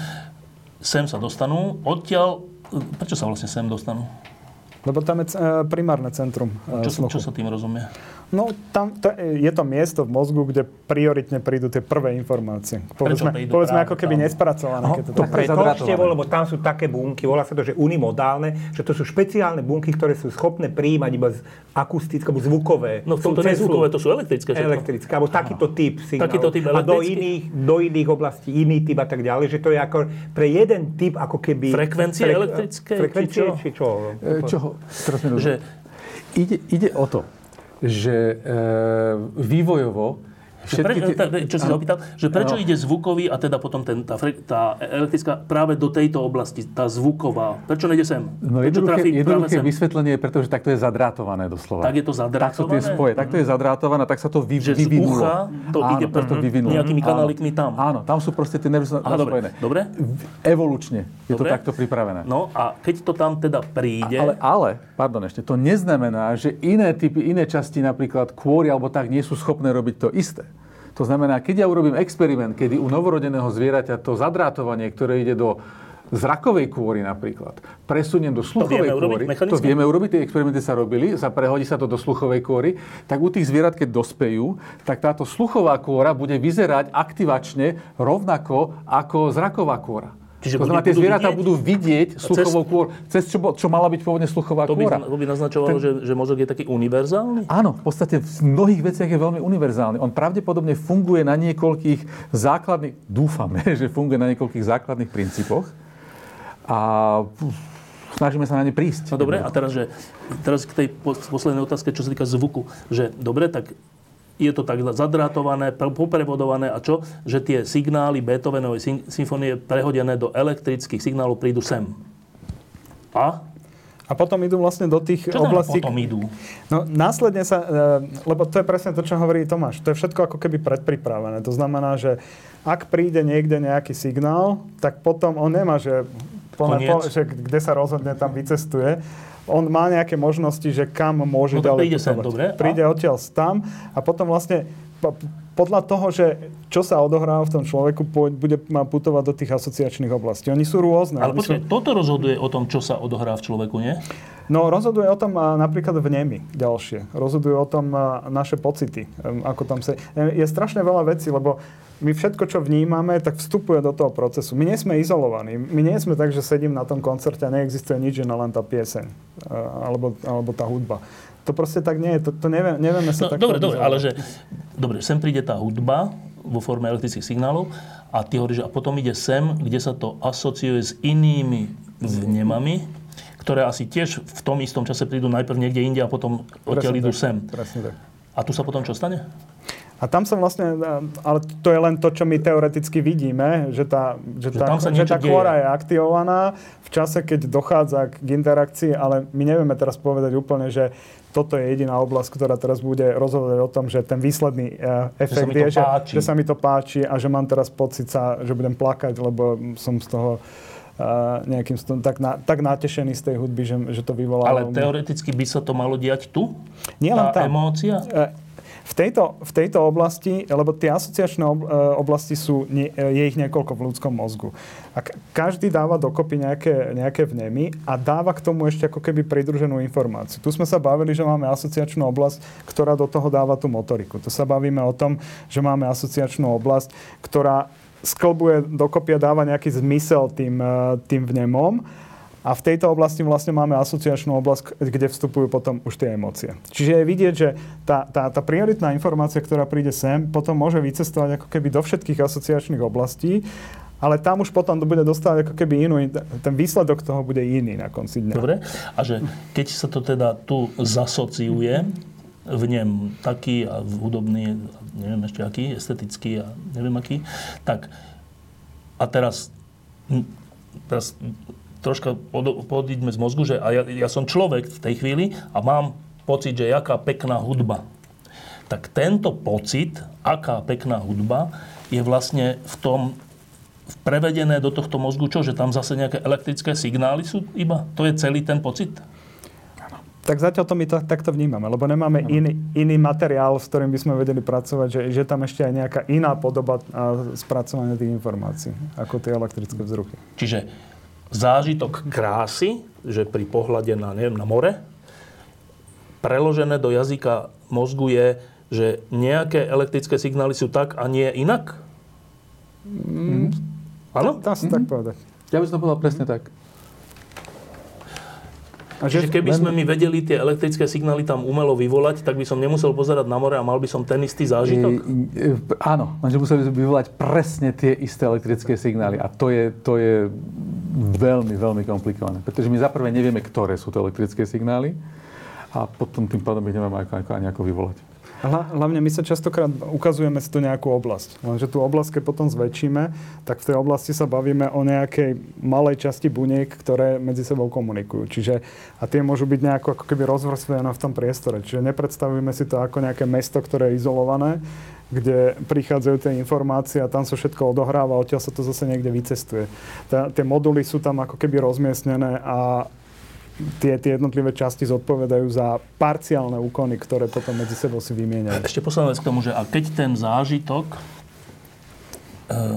pociťujem, to je výsledkom toho, že to, pocit, že, že to je v tejto oblasti, alebo to je, to je nejaké celkové, alebo kde, že čoho výsledkom je zážitok toho, že aké je to pekné. Ten pocit, alebo tá, ten vnem, že modrá, je, je že vtedy sa tu dejú nejaké elektrické signály? Do toho potom vstupuje tzv.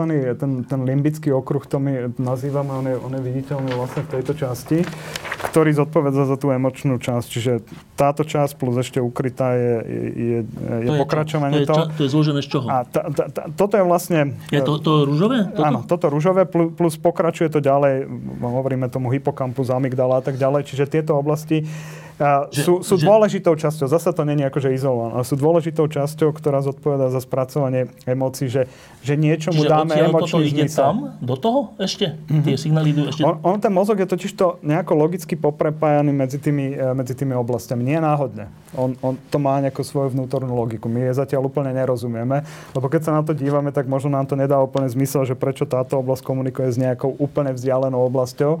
Ale zjavne to nejako súvisí s tým, s tým vývojom mozgu, ako, ako vzniká. Ale že ten pocit, ja neviem, či to je pocit, dobre, ten vnem, alebo čo, je tu?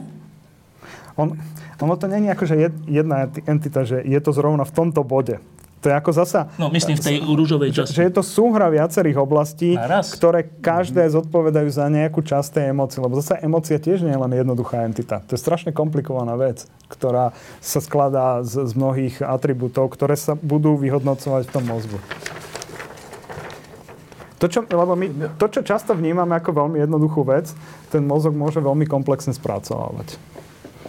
Áno, ale že stále rozmýšľam o tom, že keď máš dobrý pocit z niečoho, nemusí byť pocit, to také, ale že e, pocit, alebo teda dojem úžasu nad niečím, alebo že e, nejakú, že nejakú úctu k niečomu prechovávaš, lebo niečo sa udeje také, alebo niečo, že toto všetko, to, čo my tak v odzokách pociťujeme, je v skutočnosti, to sú nejaké elektrické presuny, neviem, napätí v nejakej časti mozgu? Tak? V častiach, no, častiach mozgu. Áno. A je našou prirodzenou vlastnosťou hľadať odpoveď na otázku, kde presne sa to v tom mozgu odohráva. Ja predpokladám, že také miesto nikdy nenájdeme. To bol dlho, dlho, desiatky rokov bol proste výskumný program taký, že budeme jednoducho mapovať aktivitu jednotlivých častí mozgu, budeme postupne postupovať a v nejakom momente my proste zistíme, že tieto bunky naraz reagujú na niečo, na to, čo chceme. Hej? Ale to sa nepodarilo. A sa to skutočne nikdy nepodarí. Pretože ten systém pracuje ako celok. A my ho musíme chápať inak, než sme, ho, než sme sa k nemu snažili pristupovať do Tým rozparcelovaním. Áno, my sa rozparcelovania. Toto odráža naše technologické rozoberať možnosti veci, a rozober, rozoberať veci na, na kúsky a snažiť sa ich nejakým spôsobom potom zase poskladať. To je výborné, aby sme porozumeli tomu mechanistickému postaveniu, ako, ako ten mozog funguje na svoj ako podklad, ale na čo ten systém je určený, ako to skutočne robí to, na čo je dizaj, nie, dizajnovaný, na čo, na čo sa vyvinul ten mozog, to takýmto spôsobom nepochopíme. Dobre. Uh, to, to, čo sme teraz hovorili, hovorili o sluchu, teda ide to tade, tade, tak, viac menej pr- platí aj pre zrak? Platí to pre zrak, pre hmat to platí. Plus minus rovnako? Plus, rovnako. Len sú in, inde sú lokalizované tie Ale že myslím tie prevodníky, že oko, to, no, tie tyčinky a potom no, zase ten, niečo ten, a tak. Ten, to je podobné niečo, ale to je v inej časti mozgu? No vlastne primárna zraková kôra je v tejto časti tu za tej asociačnej? A tuto je asociačná, ale primárna, kde vlastne prichádzajú vlastne tá špička uh, toho záhlavného laloku. Dobre. Uh, čo ešte o tomto sme nehovorili, tu je čo? A na kôre, ja si myslím, že ona je veľmi záhadná svojou prapodstavbou. Pretože ona e, dlhé roky bola, myslím si, že také ako keby nezaujímavé, také ako že šedá eminencia.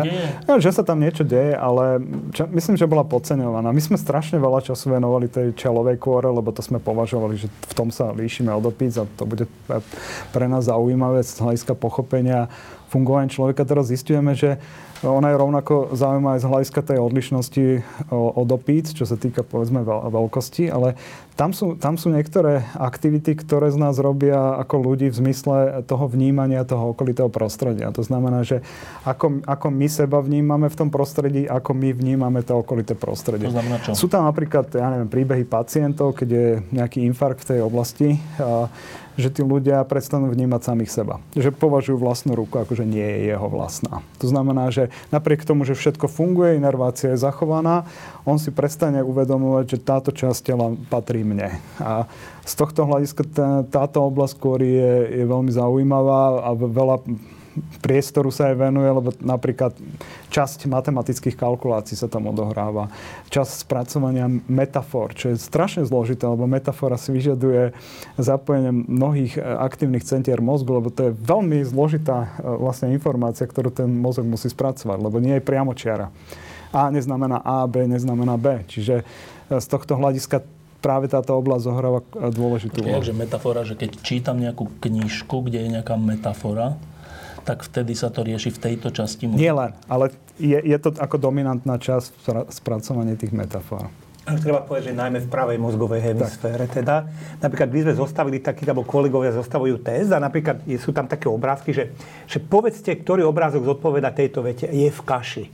A teraz je tam, že nejaký policajt chytil niekoho, nejaký muž sedí v kaši a ešte niečo iné. A ľudia, ktorí majú defi- deficity v pravej hemisfére a tuto v, parietál, v tejto temennej oblasti, tak väčšinou ukážu konkrétny význam, že tuto sedí v kaši. Že nemajú že to je to, že ne, nemajú, nemajú zmysel pre metaforu alebo obrazný jazyk. Aha, lebo metafora je iba taká malá časť, ale to znamená a, myslieť nejak skôr, abstraktnejšie, niečo také? Alebo čítať medzi riadkami, no. alebo a pochopiť nejaké súvislosti, ktoré sú není nie sú také priame, ako čo napríklad spracovávame s touto dominantnou hemisférou ľavou. Dobre, a ešte sme nehovorili o tomto modrom. No to je vlastne mozoček. Ten, dlhé roky sme si mysleli, že je ako keby univerzálny v zmysle pohybových aktivít a doľaďovanie jemnej motoriky a zodpoveda za rovnováhu. Dnes už si to nemyslíme, dnes vieme, že už zohral dôležitú úlohu aj povedzme v pamäťových aktivitách, čo sme dlhé roky nevedeli. Takže zase sa ukazuje, že ten mozog nie je ako keby eh, že tie funkcie nie sú vždy lokalizované na, na jednom konkrétnom mieste, ale že je to ako keby rozparcelované na viacerých častiach. Teraz si povedal, že pamäťová vec, to sme vlastne ešte nehovorili, to je ďalšia pre mňa neuveriteľná vec, že, mm. že pamäť, že keď si teraz, že čo je hlavné mesto Bratisla- e, Slovenska? Bratislava. Prečo som to povedal? Lebo to mám v pamäti, nie? Predpokladám. Dobre, a to, že to mám v pamäti, znamená vlastne čo? To je to, že mám niekde uchovanú tú informáciu a viem ju použiť. Ale čo... Lebo niekedy ju môžem mať uchovanú a neviem ju použiť. No dobre, ale čo znamená mať uchovanú informáciu? Akože keď mám CD, tak viem, že tam je to vy, vylejzrované alebo čo. Ale tu je čo? Kde? Čo? čo? Že, kde je slovo Bratislava? V mojom mozgu a v tvojom mozgu. Tak to netuším. Toto je zase tá... Čo je to, že pamäť? No, to, je, to je presne to, že tam záleží to, o tej úrovne popisu. Pretože to, čo povedal Norbert, je dobrá odpoveď na to, čo ste sa pýtali. Pretože to bola odpoveď na to, kde, čo, je to, čo je tá pamäť. My si týkame, dobre? Že, uh, počkaj, ale že, a, to, a podľa povedal, teba ale... je kde... Že, čo je to potom ľudská pamäť? Čo to je? Záleží to, koho sa spýtaš. O teba sa pýtam. No, podľa mňa je to zase súbor, e, určité vzorce elektrické aktivity, ktoré vedú k tomu, že ten človek si potom uvedomí alebo vyvolá nejakú, e, nejakú spomienku. No počkaj, ale že dám si otázku... Ako elektrofyziológa napríklad. Dám si otázku, že kto je majster Slovenska v hokeji. Vieš, kto je majster hm. Slovenska v hokeji? Samozrejme. Samozrejme. Kto? Samozrejme. Nie, nie, Dunajská streda. Kde? Vidíš, Máme majstra v hokeji? Slovan. No a teraz, že to viem. Žilina tak to znamená, že ty si povedal, že to sú nejaké e, elektrické ale čo, e, kým som, si to, kým som sa to neopýtal, tak ano. neboli žiadne elektrické výboje, či čo. A teraz, keď som sa to opýtal, tak čo sa stalo? Tak som... Z... Vynikajúca otázka. Zase neviem. Zase záleží od toho, z akého, koho sa človek, keď človek sa spýta psychológa, tak psychológ môže povedať mechanizmy, ako na kognitívnej úrovni, ktoré vedú k tomu, že ten človek si niečo vyvolá. Vyvolá ten pamäťový vnem, ktorý je tam uložený, tú pamäťovú stopu. Ale čo je to, že uložený, no? No, uložený je to v dvojich možnostiach. Bude to uložené ako vzorce aktivity, ktoré, ktoré cirkulujú. Ktoré, ktoré sú tam stále? To, keď je to tá krátkodobá pamäť, keď je to dlhodobá pamäť, tak je to uložené vo forme napríklad tých spojení, ako sme hovorili na začiatku, spojení medzi jednotlivými bunkami alebo dokonca by to mohlo byť uložené aj vo forme určitých proteínov, bielkovín, ktoré sú na, na vyrobené. Ale že natrvalo sú tam? Oni tam môžu byť na dlhú dobu, áno. No čiže hlavné mesto Slovenska, odpovedám si Áno. Bratislava, preto to viem odpovedať, lebo niekde v mozgu, v, kde? V tom modrom možno? To, to, ťažko povedať, to lebo to závisí e, naozaj od toho, jak je tá informácia spracovaná, že kde sa uloží. No tak kde sa uloží informácia, kde je hlavné mesto Slovenska, kde sa to uloží? knižnici. No, a kde je tá knižnica? Kde to je? To je vynikajúca Nevieme? Otázka. My vieme veľa, o veľa... No ale dobre, nevieme kde. Dobre, ale počkaj, dajme bokom, no. že kde. Ale že ako je to tam uložené? Opäť, ako som hovoril, to vo forme buď elektrické aktivity, Ale aké elektrické aktivity? Kým sa to nepýtam, tak, Áno, tak nebeží tam elektrická aktivita. No ale teraz už, teraz už, teraz už napríklad, keď sa o tom bavíme, no? tak už to, to slovo Bratislava je uložené v krátkodobej pamäti teraz. Lebo teraz som ale bolo v dlhodobej? Bolo v dlhodobej A pamäti. A čo znamená v dlhodobej pamäti, že bolo? Vynikajúca Zás nevieme? Nevieme. A prečo hovoríme o dlhodobej pamäti potom, keď Pretože o tom trvá dlho. A vieme, že tá dlhodobá pamäť je nie, e, za tú sú spolu, nie spolu zodpovedné tie časti mozgu, ktoré sú spolu zodpovedné za krátkodobú pamäť. Napríklad. Dobre, a že vieme, vieme si to aspoň predstaviť, že, že ako je uložená akákoľvek informácia v živom mozgu? Len ona je rôzna, pretože to sú rôzne druhy tak. informácií. No dobre, ale tak my nejaká. Si, my si inak a na iných oblastiach mozgu pamätáme e, niektoré aktivity, ako napríklad bicyklovanie alebo plávanie. Že jak sa to robí? A inde si, e, si vlastne ukladáme informácie o faktoch, e, o nejakých No dobre, ale tak zjednodušme to na fakty, to sú asi jednoduchšie, neviem. Že e, vieš, že na CD vieš, kde je uložené to, aj v, v RAM pamäti a neviem akej pamäti. Vieš, kde to je. 0101, tuto to je. Preložíš si to hotovo. Tu, ale, ale tam je to natrvalo, že tam natrvalo je tá sekvencia 0101 to je tá informácia. Natrvalo na tom istom mieste, tam to je, pozriem sa na to miesto, nájdem si to, vyťahnem si to. Tu to asi tak není, alebo je?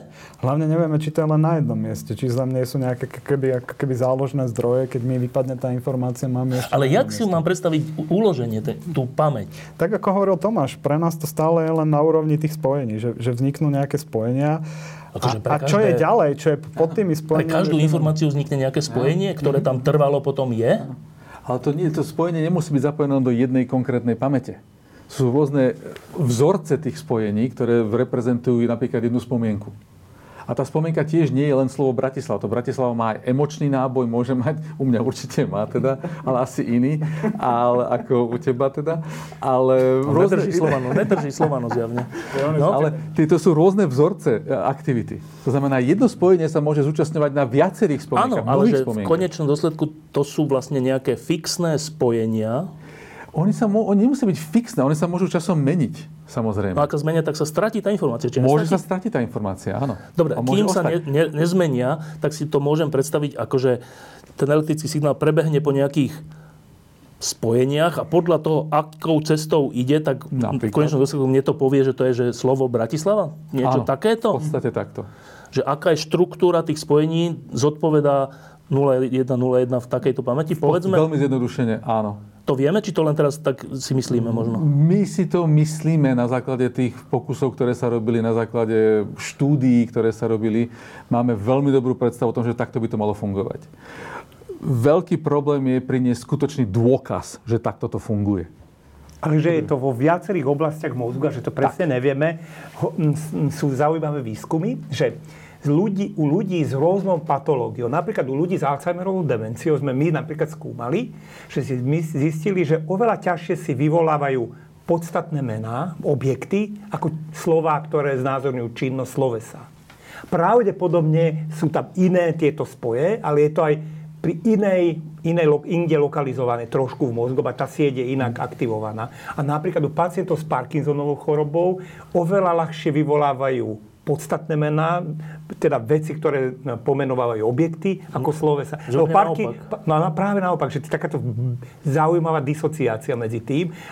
To môže hovoriť aj o tom, že práve iné oblasti mozgu sa pri aktivizovaní týchto entít a, a zapájajú. Že, inými slovami, že slovesa sú ináč uložené a, ako, ako keby, mená? Ja by, veľmi zjednodušene povedané, že není vylúčené, že je to troš, in, nie, inak uložené, ale iné mozgové oblasti sa aktuálne zapájajú vtedy, keď sa majú aktivovať za slovesa. A dokonca pri Parkinsonovej vieme, že to, že to je teda aj motorická porucha, že aj, aj nie iba kôrové oblasti, ale pod, subkortikálne, podkôrové oblasti sa zapájajú, lebo pri Parkinsonovej chorobe je poškodená taká oblasť, ktorá sa istá oblasť mozgu, hĺbke, ktorá zodpoveda za to, aby sme plynule pohybovali a možno práve sa reprezentujú pohyb, tak aj ešte aj to sa zapája do toho, aby, aby nejaké sloveso sa mohlo vyvolať. Čiže to, toto celé, chápem tvoju tak ako nespokojnosť tým, že to nevieme dobre vysvetliť, ale že, že je to čím ďalej to skúmame, tým sa nám to zdá byť komplikovanejšie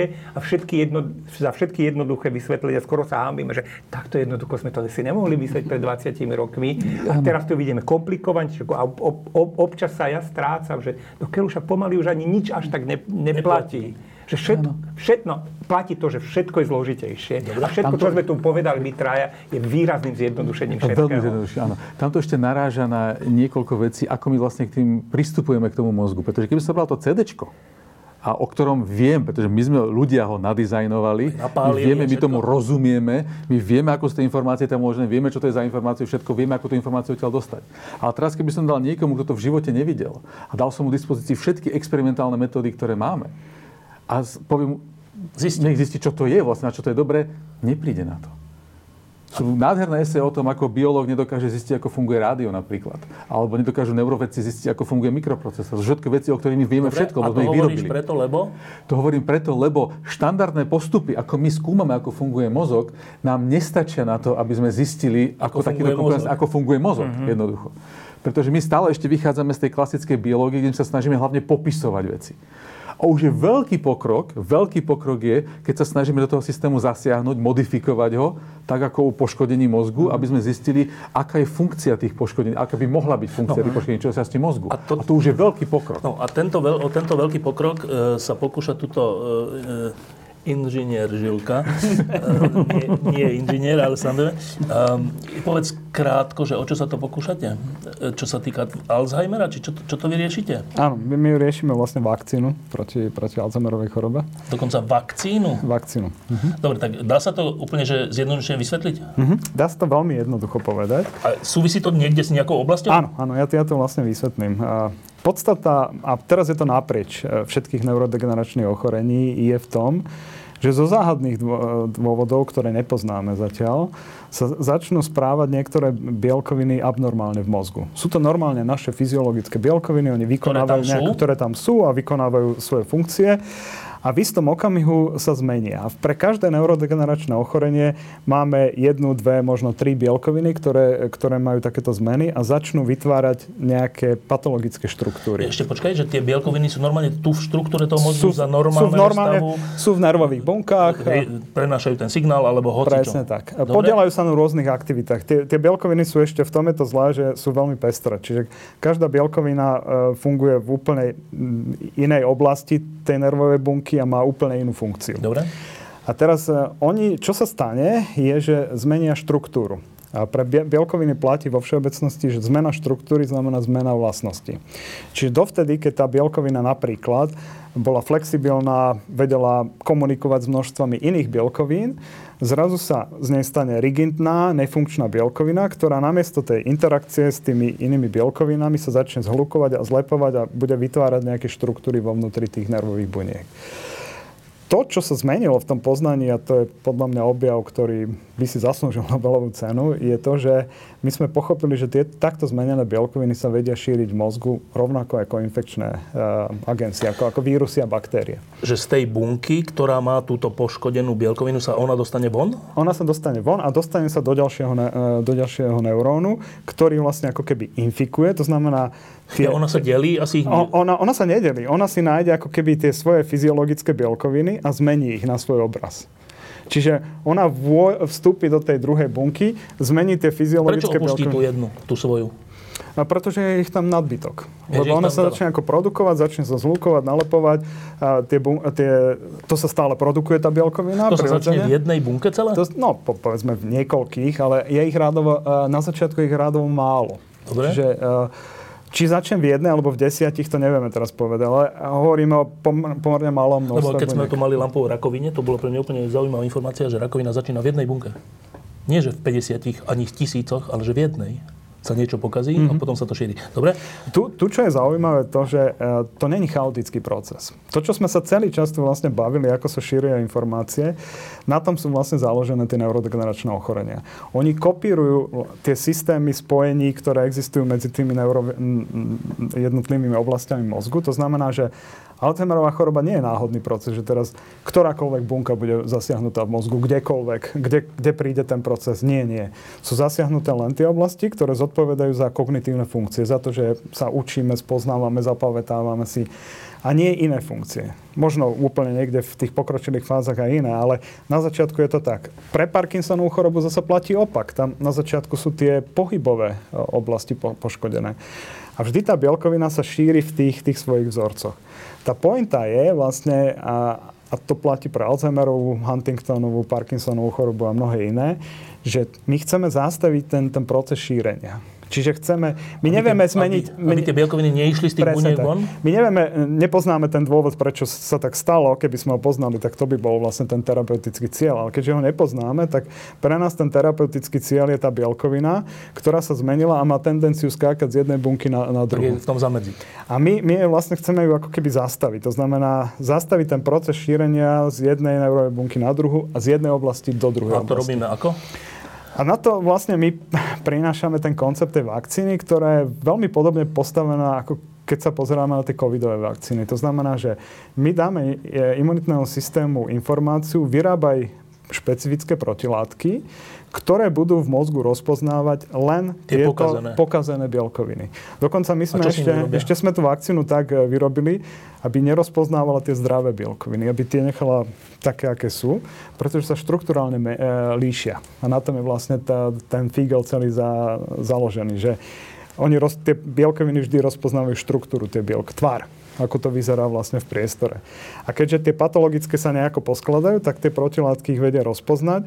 A to, čo my dnes vidíme, je, že ich vedia ako keby chytiť v tom mozgu a eliminovať a zdegradovať. Vlastne a teda keby... výsledok je, že človek a výsledok je, že, že my uh, vďaka tomu uh, budeme schopní zastaviť to, to ochorenie a keď začneme skôr, keďže je to vakcína, môžeme to používať perspektívne aj preventívne, tak vlastne ako keby zabránime tomu, že to ochorenie vznikne. Alebo ho oddialíme, že nevznikne ja neviem, o rok, ale vznikne možno o 5 rokov a bude A to pomalšie. sa týka ktorého ochorenia? To sa týka Alzheimerovej choroby, ale podobné prístupy sa dnes používajú aj pre Parkinsonovú chorobu, e, teraz čerstvo, amyotrofná laterálna skleróza, ale mnohé ďalšie ochorenia. Čo je dosť nádejná vec, ak by sa to podarilo. Ty si myslíš, že sa to podarí? Tak máme za sebou druhú fázu klinického skúšania. E, Vyzerá to akože nádejne, samozrejme ešte veľa roboty pred nami.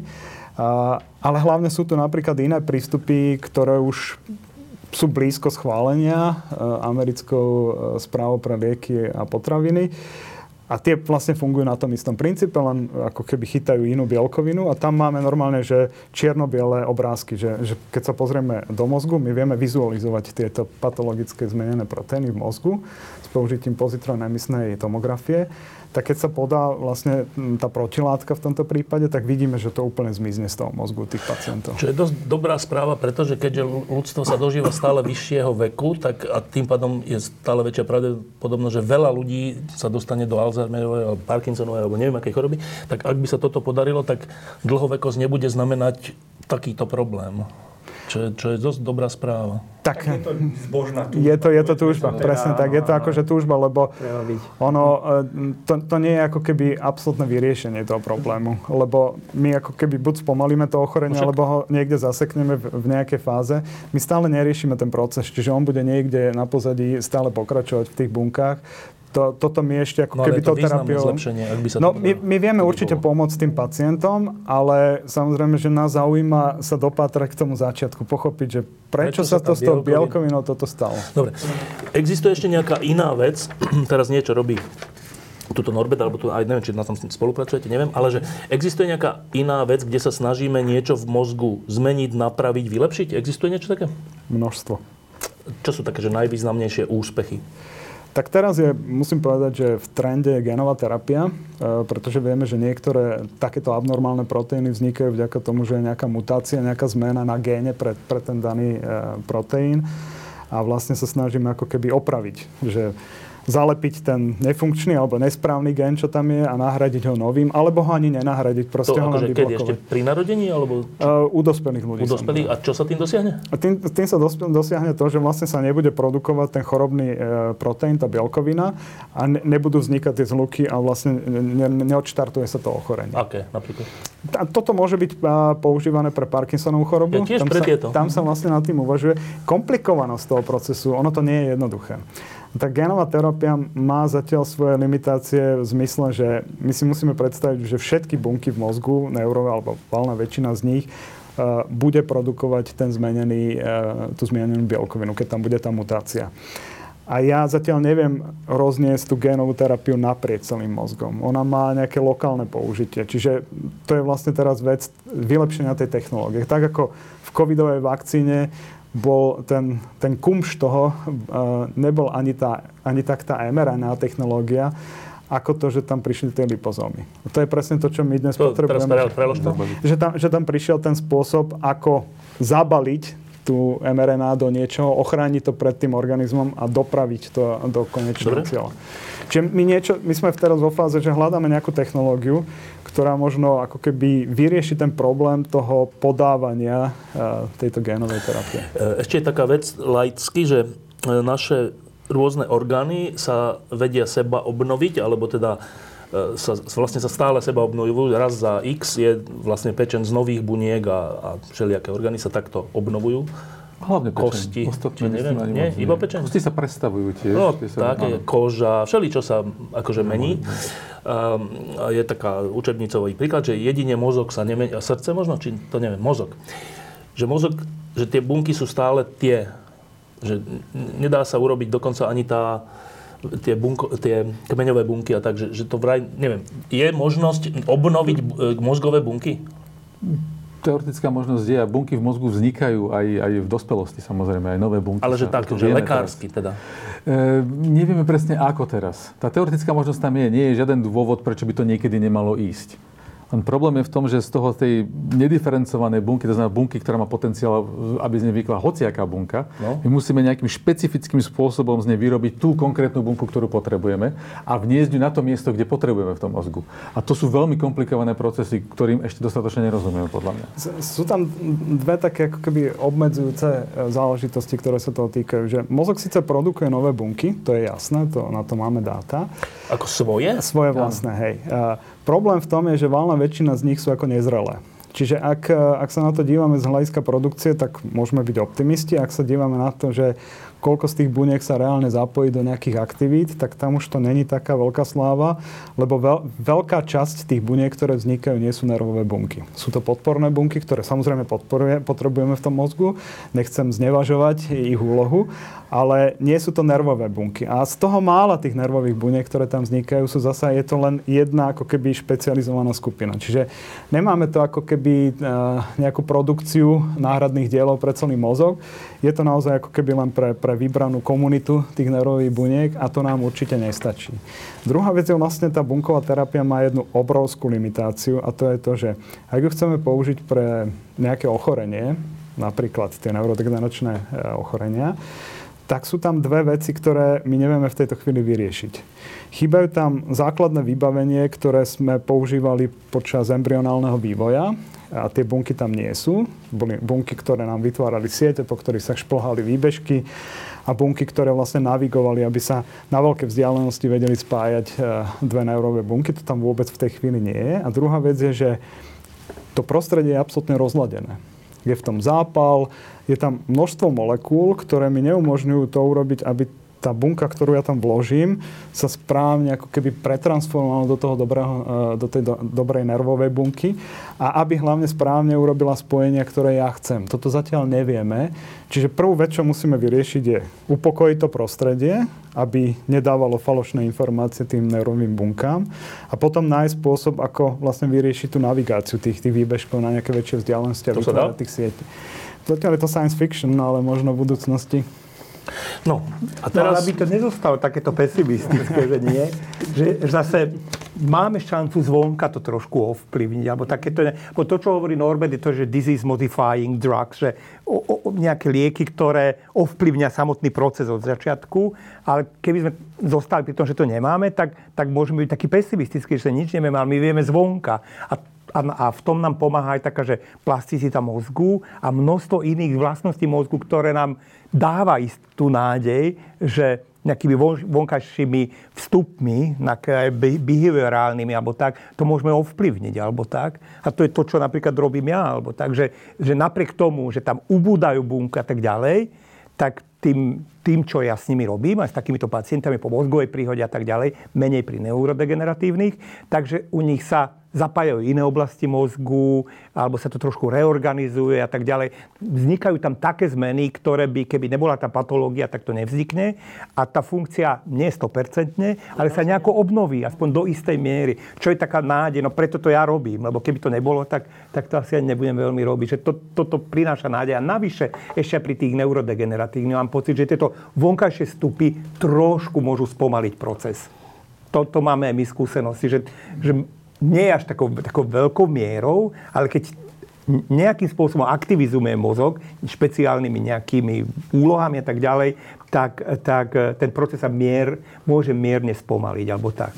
Ja na to, keď môžem no. na, to, na to len nadviazať, lebo to, je, to je vlastne téma, ktorej, ktorej sa teraz budeme veľmi intenzívne venovať, lebo sme získali nový grant z Miaky Vypalto, ktorá je človek, ktorá prišla s neuveriteľným konceptom, ktorá povedala, že OK, keď nemáme dnes lieky proti neurodegeneračným ochoreniam, tak poďme použiť to, čo máme k dispozícii. Poďme použiť tzv. nefarmakologické prístupy. Uh-huh. Všetci tak krútili hlavu, ale to je progresívne ochorenie, to sotva bude fungovať. A ona povedala, že, že dobré, ale tak moje skúsenosti ako klinické lekárky sú také, že keď urobím pre nich ako keby dobre organizovaný tréning, tak viem spomaliť to ochorenie. A to, čo ona urobila, bolo, že, že postavila normálne ako keby klinické skúšanie na, dnes už hovoríme, desiatkách tisícoch pacientov a nerobila nič iné, len to, že im upravila dietu a urobila im tréningový program. Normálne exaktný tréningový program pre tých ľudí od veku, ja neviem, Ako nejaký 60, pohybový 65. alebo nejaký ale, ale presne, akože normálne vo fit centrách s trénermi, kde sú definované tie programy podľa veku, podľa uh, fyzických, Kondície, no. eh, fyzické kondície. A teraz, čo sa jej podarilo, to bol celkom fenomenálny objav, je, že naozaj spomalilo to ochorenie u tých ľudí. A to je pre nás niečo, čo je, čo je fascinujúce, pretože to znamená, že ona naštartovala jeden obrovský megaproces v tom organizme, ktorý, ten, ktorý mal neskutočný impact na, na ten mozog, ktorý napriek tomu, on, on ďalej, tá, tá neurodegenerácia ako keby pokračovala. To, čo vlastne ona dokázala, je, že ona zjemnila tie, tie dopady toho, čo tam bolo. To znamená, že všetky tie negatívne faktory, ktoré ešte ako keby sa pridávajú a znásobujú celý ten proces, ona ich ako keby zjemnila, zneutralizovala. Inými než liečiť, A tým pádom než vlastne ten, ten neurodegeneračný proces nemal až taký impact a, na, ako v, v zmysle prejavov na, na, na tých ľudí. Tomáš? Takú, no, po, povedz. No, my potom ešte máme samozrejme k dispozícii technologické postupy najrôznejšie. My môžeme nahradiť do istej miery funkciu ucha napríklad, môžeme vnútorné ucha. Ako mechanicky teraz. Mechanicky, no ele- elektronicky a môžeme priamo posielať tie signály tak, ako by, sa, ako by mali ísť. Skúšajú sa teraz v klinických skúškach napríklad implantáty sietnice, ktoré nahradia sietnicu. Uh, sú, vieme do, do istej miery čítať tie informácie a rekonštruovať, čo v tom mozgu asi sa deje aj v ľudskom mozgu. Uh, my samozrejme vieme ovplyvňovať viac menej cieľene aj hladiny jednotlivých tých prenášačov medzi, medzi neurónami, rôznymi liečivami a tak ďalej. Takže Ešte mám- možností je dosť. Ešte mám dve, dve posledné otázky. Jedna je takáto, že taký e, sedliackým rozumom sa nám zdá, že mozog robí to, že nás, nás, že mozog reflektuje to okolie a dáva nám informáciu, kde sme, čo počujeme, čo vidíme a proste tak spracováva informácie o okolitnom svete. Druhá ale, čo sa nevylučuje, je, že mozog spolu vytvára svet okolo nás, že, že to, čo my vidíme, vnímame, počujeme a tak, nemusí nevyhnutne zodpovedať reálne tomu, čo tam je, ale že ten mozog to nejak pretransformuje do reči, ktorej potom my rozumieme, že je to takto. Príklad. Eh, Keď sa pozeráme na to more, tak vidíme, že je modré, keď je, keď je modré. Keď sme na riviere, tak vidíme, že pekné, jaké tyrkysové more. Ale ono není modré v zmysle z definície. To je len, že nejaká frekvencia elektromagnetického žiarenia ide do nášho oka. Frekvencia, tam nejde farba. To je, to, to je len frekvencia. A teraz tá frekvencia tým mechanizmom, ktorý sme hovorili, sa čeli ako transformuje do všelijakého, tak tam do toho sídla, do toho, do asociačného neviem akého. A my si povieme, že aké krásne modré more. Ale, no a teraz to je tá otázka. To nás vlastne mozog trocha klame? On vytvára ten dojem modrosti? Áno či nie? Áno. Ten pojem modrá sa vytvorí v mozgu. Ten pojem modrá neexistuje. To je, opäť, veľ, toto je základný filozofický problém už. E, v podstate, aj keď to beriem ako elektrofyziológ, tak tá modrá ani neexistuje. No veď to. to je stále to isté, to je len To je len frekvencia nejaká. áno, to je len séria elektrickej aktivity hýbe. mozgu. Áno. No áno, to je, to je len frekvencia samozrejme. A ten mozog si to interpretuje a vytvorí tam vnem tej modrej farby. Že potom základ, ako vždy, ako základná otázka je, keby sa nikto na to more nepozeral, bolo by to more modré? Nebolo. No, nie, nie, že keby, sa, keby bolo oko inak, inak Inak urobené, áno, alebo keby sa, keby sa všetci otočili chrbtom k moru, bolo by to, to je iná vec. modré? Ale mohli by sme sa pozerať, ale oko by bolo iné, tak by, tak by neboli farby. Boli by možno iné, mali by sme iné vnemy. A možno by sme tým slovom modrá by sme nazvali nejaký iný vnem. No, To je možné. to znamená, že, že, že mozog spolu vytvára to, ako vidíme svet okolo nás. Není len verným odrazom toho, ako keby. On vytvára náš svet. Tak, No, pozor, náš svet. To, čo svet, my, vní, no. to, čo my vnímame. Ktorý Môj nie svet je možno iný ako identický, svet. ako je svet tam vonku. Áno. To je možné. Áno, mnohé veci sú modifikované tým, ako ich vnímame. Keď si dám 5 pív, tak budem potom vidieť veľmi sympatického mladého muža. Pravdepodobne. Tým chcel povedať čo, že keď si Že nedá som si 5 nedal. pív, tak vidí, Ja, čo? to je metafora. Metafora, áno. Teraz som zapojil. sa Uvidíme, zapojil. ktorá časť mozgu teraz... Áno. Áno. Dobre, ale teda, Napríklad. Mô, teda, že keď to úplne poviem tak e, prehnane, že môže nás mozog o svete okolo nás aj troška klamať? Opäť výraz klamať asi nie je úplne... Dobre, vieš, Nemusí nám poskytnúť úplne objektívnu No. informáciu o tom, čo tam je. Ale len takú, ktorú potrebujeme na niečo. Že, Alebo len takú, na ktorú si zameriame pozornosť.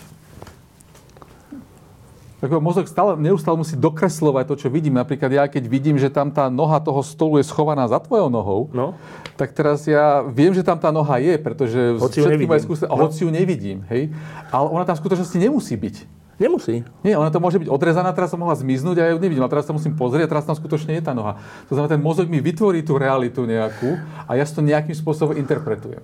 Dobre, A a to, to, isté, neznamená, že tak skutočne je. dobre, a to isté platí o tej hudbe napríklad, že hudba, a či to je škrípanie zubov, alebo e, krásna nejaká hudba, e, ona sama o sebe, ani tá krásna hudba, ani to škrípanie zubov sa nelíši nejakou estetikou. To je, to je zase iba nejaká frekvencia taká, alebo onaká, zloženie rôznych frekvencií. A teraz u nás sa udeje, že toto sa mi páči, krásne, dojímavé a toto ma vyrušilo. Ale pričom hento a jedno aj druhé sú neutrálne z hľadiska krásy. Alebo nie?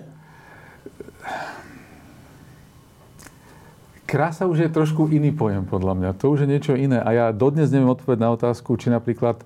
No takto, e, v zvieracej ríši No. veľa vecí je podľa mňa existujú len preto, že sú pekné. Nie iný dôvod na to, aby existovali rôzne vzory napríklad na, na, neviem, na vtákoch alebo farby Motýloch. motýloch napríklad, len preto, že sú pekné. Jakže Za tým pekné. sú teda teórie, lebo sú pekné. A teraz otázka je, či my vnímame tie veci pekné, lebo sú pekné, či ten, ten pojem peknosti sa vyvinul ešte predtým, ako sa dokázal vyvinúť no. ten mozog, alebo či, e, pretože náš mozog to interpretuje s nejakým spôsobom, tak to my Ty interpretujeme myslíš, ako ktoré pekné. z toho platí? Čo bolo skôr? Ja neviem. Ty si povedal, že niektoré Naozaj veci neviem. sú len preto, lebo sú pekné. Lebo sú A čo pekné, je to? áno. Že nemajú iný význam, len preto, aby boli pekné napríklad. A veci. prečo? Nie, to sa mi Ja. Ako to myslíš? lebo, sú, lebo sú pekné tie veci jednoducho. Sú, niekom, niekom vzbudzujú ten pekný pocit. A preto vznikli? E, to je práve tá dobrá, to, to, to, to skvelá otázka. Neviem. Ja naozaj neviem. Dobre, a tá druhá, druhá posledná otázka s týmto súvisí. A to sa mi zdá už úplne neuveriteľné, že ak sme si teda povedali o mozgu, z čoho sa v vozovkách skladá, hoci tie časti spolu komunikujú a tak, ale v zásade, nakoniec, je to tak, že to sú nejaké prenášané signály, alebo teda elektrické výboje, alebo napätia, alebo nejaké proste, no proste niečo sa tam medzi tými bodmi, ktoré sú prepájané, posúva vo forme elektrického signálu alebo chemickej reakcie. Tak to sú všetko také neosobné veci, že elektrická vec, signál, niečo sa tam deje. No a teraz, ale teraz tá vec je táto, že no a tieto elektrické a chemické signály spôsobujú, alebo áno, že ich dôsledkom je, že my sa tu teraz rozprávame o mozgu. Ale veď, veď hento sú neosobné plusy, mínusy, napätia. A, a ako sa z neosobných plusov, mínusov a napätí stane to, že sa tu teraz rozmýšľame, že aký je zmysel života? To, to, sa, to je tiež nejaký klam mozgu? Ťažko povedať, že to je klam mozgu. Je to, je to funkcia mozgu. Je to jedna z vlastností, je to jedna z, jedna z, jedna Ale z toho, čo chápeš, ten čo mozog pýtam, robí. že Áno. jak môže neosobný mozog rozmýšľať sám o sebe? To je, to je jedna z tých základných vecí, uh, jedna z tých základných otázok neurovied. A predpokladám, že pre väčšinu neurovedcov toto bola tá prvá otázka, ktorá sa pýtali, keď sa rozhodli viac sa venovať neurovedám. Fakt? Ja si to myslím. Neviem, pretože so všetkým som sa nerozprával samozrejme, ale s tými mnohými, čo som sa rozprával, tak pre mnohých z tých mnohých to bola jedna z tých základných otázok. Ako to je možné? Norbert, čo, ako môže mozog, ako ho ty popisuješ a, skúmaš a liečíš a neviem, rozmýšľať sám o sebe? Rozmýšľať. Tak ja to zasa vnímam eh, prostredníctvom svojich skúseností, to znamená, že, alebo a poznatkov, že tam ide eh, o tú interakciu medzi tými vnemmi a tou emočnou stránkou. Ako, keď mi dáš otázku, ako vzniká tá emócia a z čoho sa zrodí, tak ti neviem na to zodpovedať. Ale vlastne vždy je to súhra toho, ako niečo vnímam a dávam tomu nejaký zmysel. Ale väčšinou tomu dávam nejaký emočný zmysel, že niečo sa mi páči, z niečoho mám dobrý pocit, zlý pocit, táto hudba je dobrá, táto hudba je zlá možno pre niekoho aj škrípanie zubov je v poriadku a, a vytvorí to v neho nejakú, nejakú pozitívnu spomienku, lebo sa to naviaže na niečo, čo mu to pripomína detstvo napríklad. Čiže ne, nedá sa to globalizovať. Myslím si, že niektoré veci jasne vieme rozdeliť na čierna a biela, ale, ale mnoho medzi tým je v tej šedej zóne a je to naozaj len ten vnem plus tá emócia, ktorá do toho vstupuje.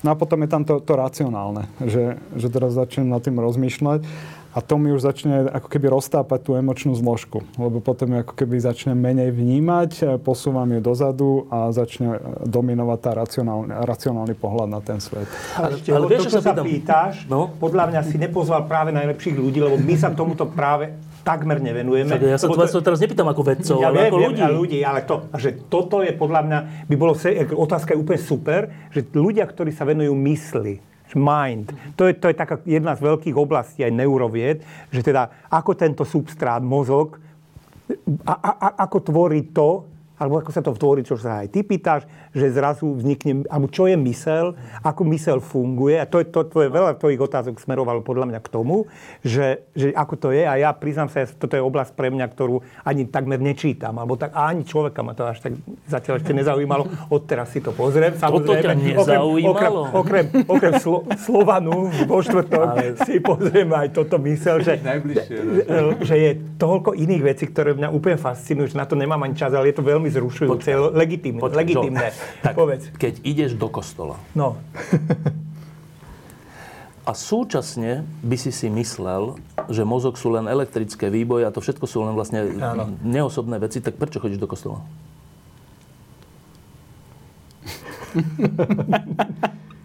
Ty prečo? Ja si myslím, že to, tam ešte nejaké iné tajomstvo je, ale neviem, preto sa vás to pýtam. No. Neviem, naš, neviem, neviem, či našťastie, neviem, aké tajom. Pravdepodobne je nejaké tajomstvo, ale že prečo chodím do kostola je, je podľa mňa... V tej súvislosti. Tej, tejto súvislosti.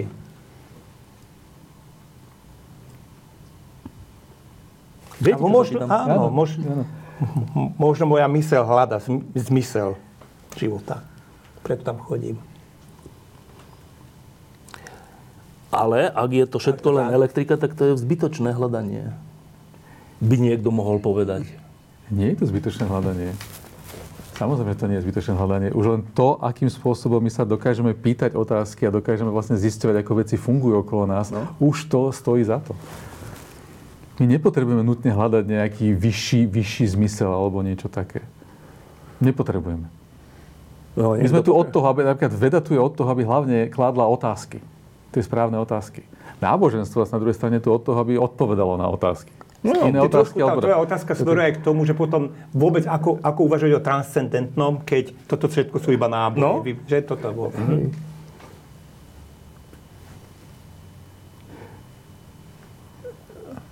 Áno, ale to transcendentné je možno zase konštrukcia nášho mozgu, aby nám pomohla vyplniť nejaké diery, ktorým nerozumieme. Možno a možno nie. Ja, no, možno nie, samozrejme, ale podľa mňa je. Skutočne všetko, čo vnímame, čo vidíme a čo sme, je skutočne tá elektrochemická aktivita mozgu. Hovorí Tomáš Romatka. Áno. Ale keby áno, to som teraz nejaký... doslova som to aj povedal, áno. áno, presne tak. Dobre, tak úplne na záver, že keď, keď poviem po tejto dvojhodinovej diskusii, že mozog, tak e, čo vás prvé napadne, Tomáš? Niečo, čo dokáže spoznať same seba. Toto ťa prvé napadlo? Áno, ja väčšinou tak, nad tým tak uvažujem, väčšinou nad tým mozgom. Tam... Pre mňa, ale ja som ovplyvnený asi svojim povolaním, mňa skôr napadne vždy patológia mozgu. A čo s tou patológiou, akže, aká je moja úloha, aby ľuďom, ktorí túto patológiu majú, môžem urobiť? Taká ako moja moja für andere Dasein. Akože byť tu pre iných. Čo s tým, keď, keď mozog ne, nefunguje tak, ako fungovať má? V tom prípade v reči. Hej? Na mojom prípade reči. Norbert? Pre mňa je to nástroj na spoznávanie okolitého sveta a seba samého asi. Nástroj. Norbert Žilka, Tomáš Romatka a Žolt Čefalvaj boli našimi hostiami. Um, ďakujem, že ste prišli. Um, a teraz od mozgu iba úplne kratučko, že do titulkov, že Vy sledujete, čo sa teraz deje na Slovensku? Bohužiaľ. A čo vám na to váš mozog hovorí? Uh, že ten maličký model toho mozgu je príliš veľký na to, čo používajú tí ostatní ľudia. Že zlé? Zlé, zlé. Tam, ja neviem, čo, tí- čím tí ľudia rozmýšľajú. Ak myslíš to, čo sa teraz na Zochovej a hore, Aj, teda na, reakcie tam, na napríklad to. aj to. Áno, no mňa sa to veľmi, veľmi dotklo, lebo sám, však asi to nie je veľkým tajomstvom, sám patrím k inej menšine. A, a o, ja som s tým vyrastal a stále som sa s tým musel vyrovnávať, alebo tak, že... Akože z maďarskej? z maďarskej, teda my sme z takej monarchie, tu prababka tu žila v Bratislave a my sme vyrastali trojačne a dominantne samozrejme sme Maďari.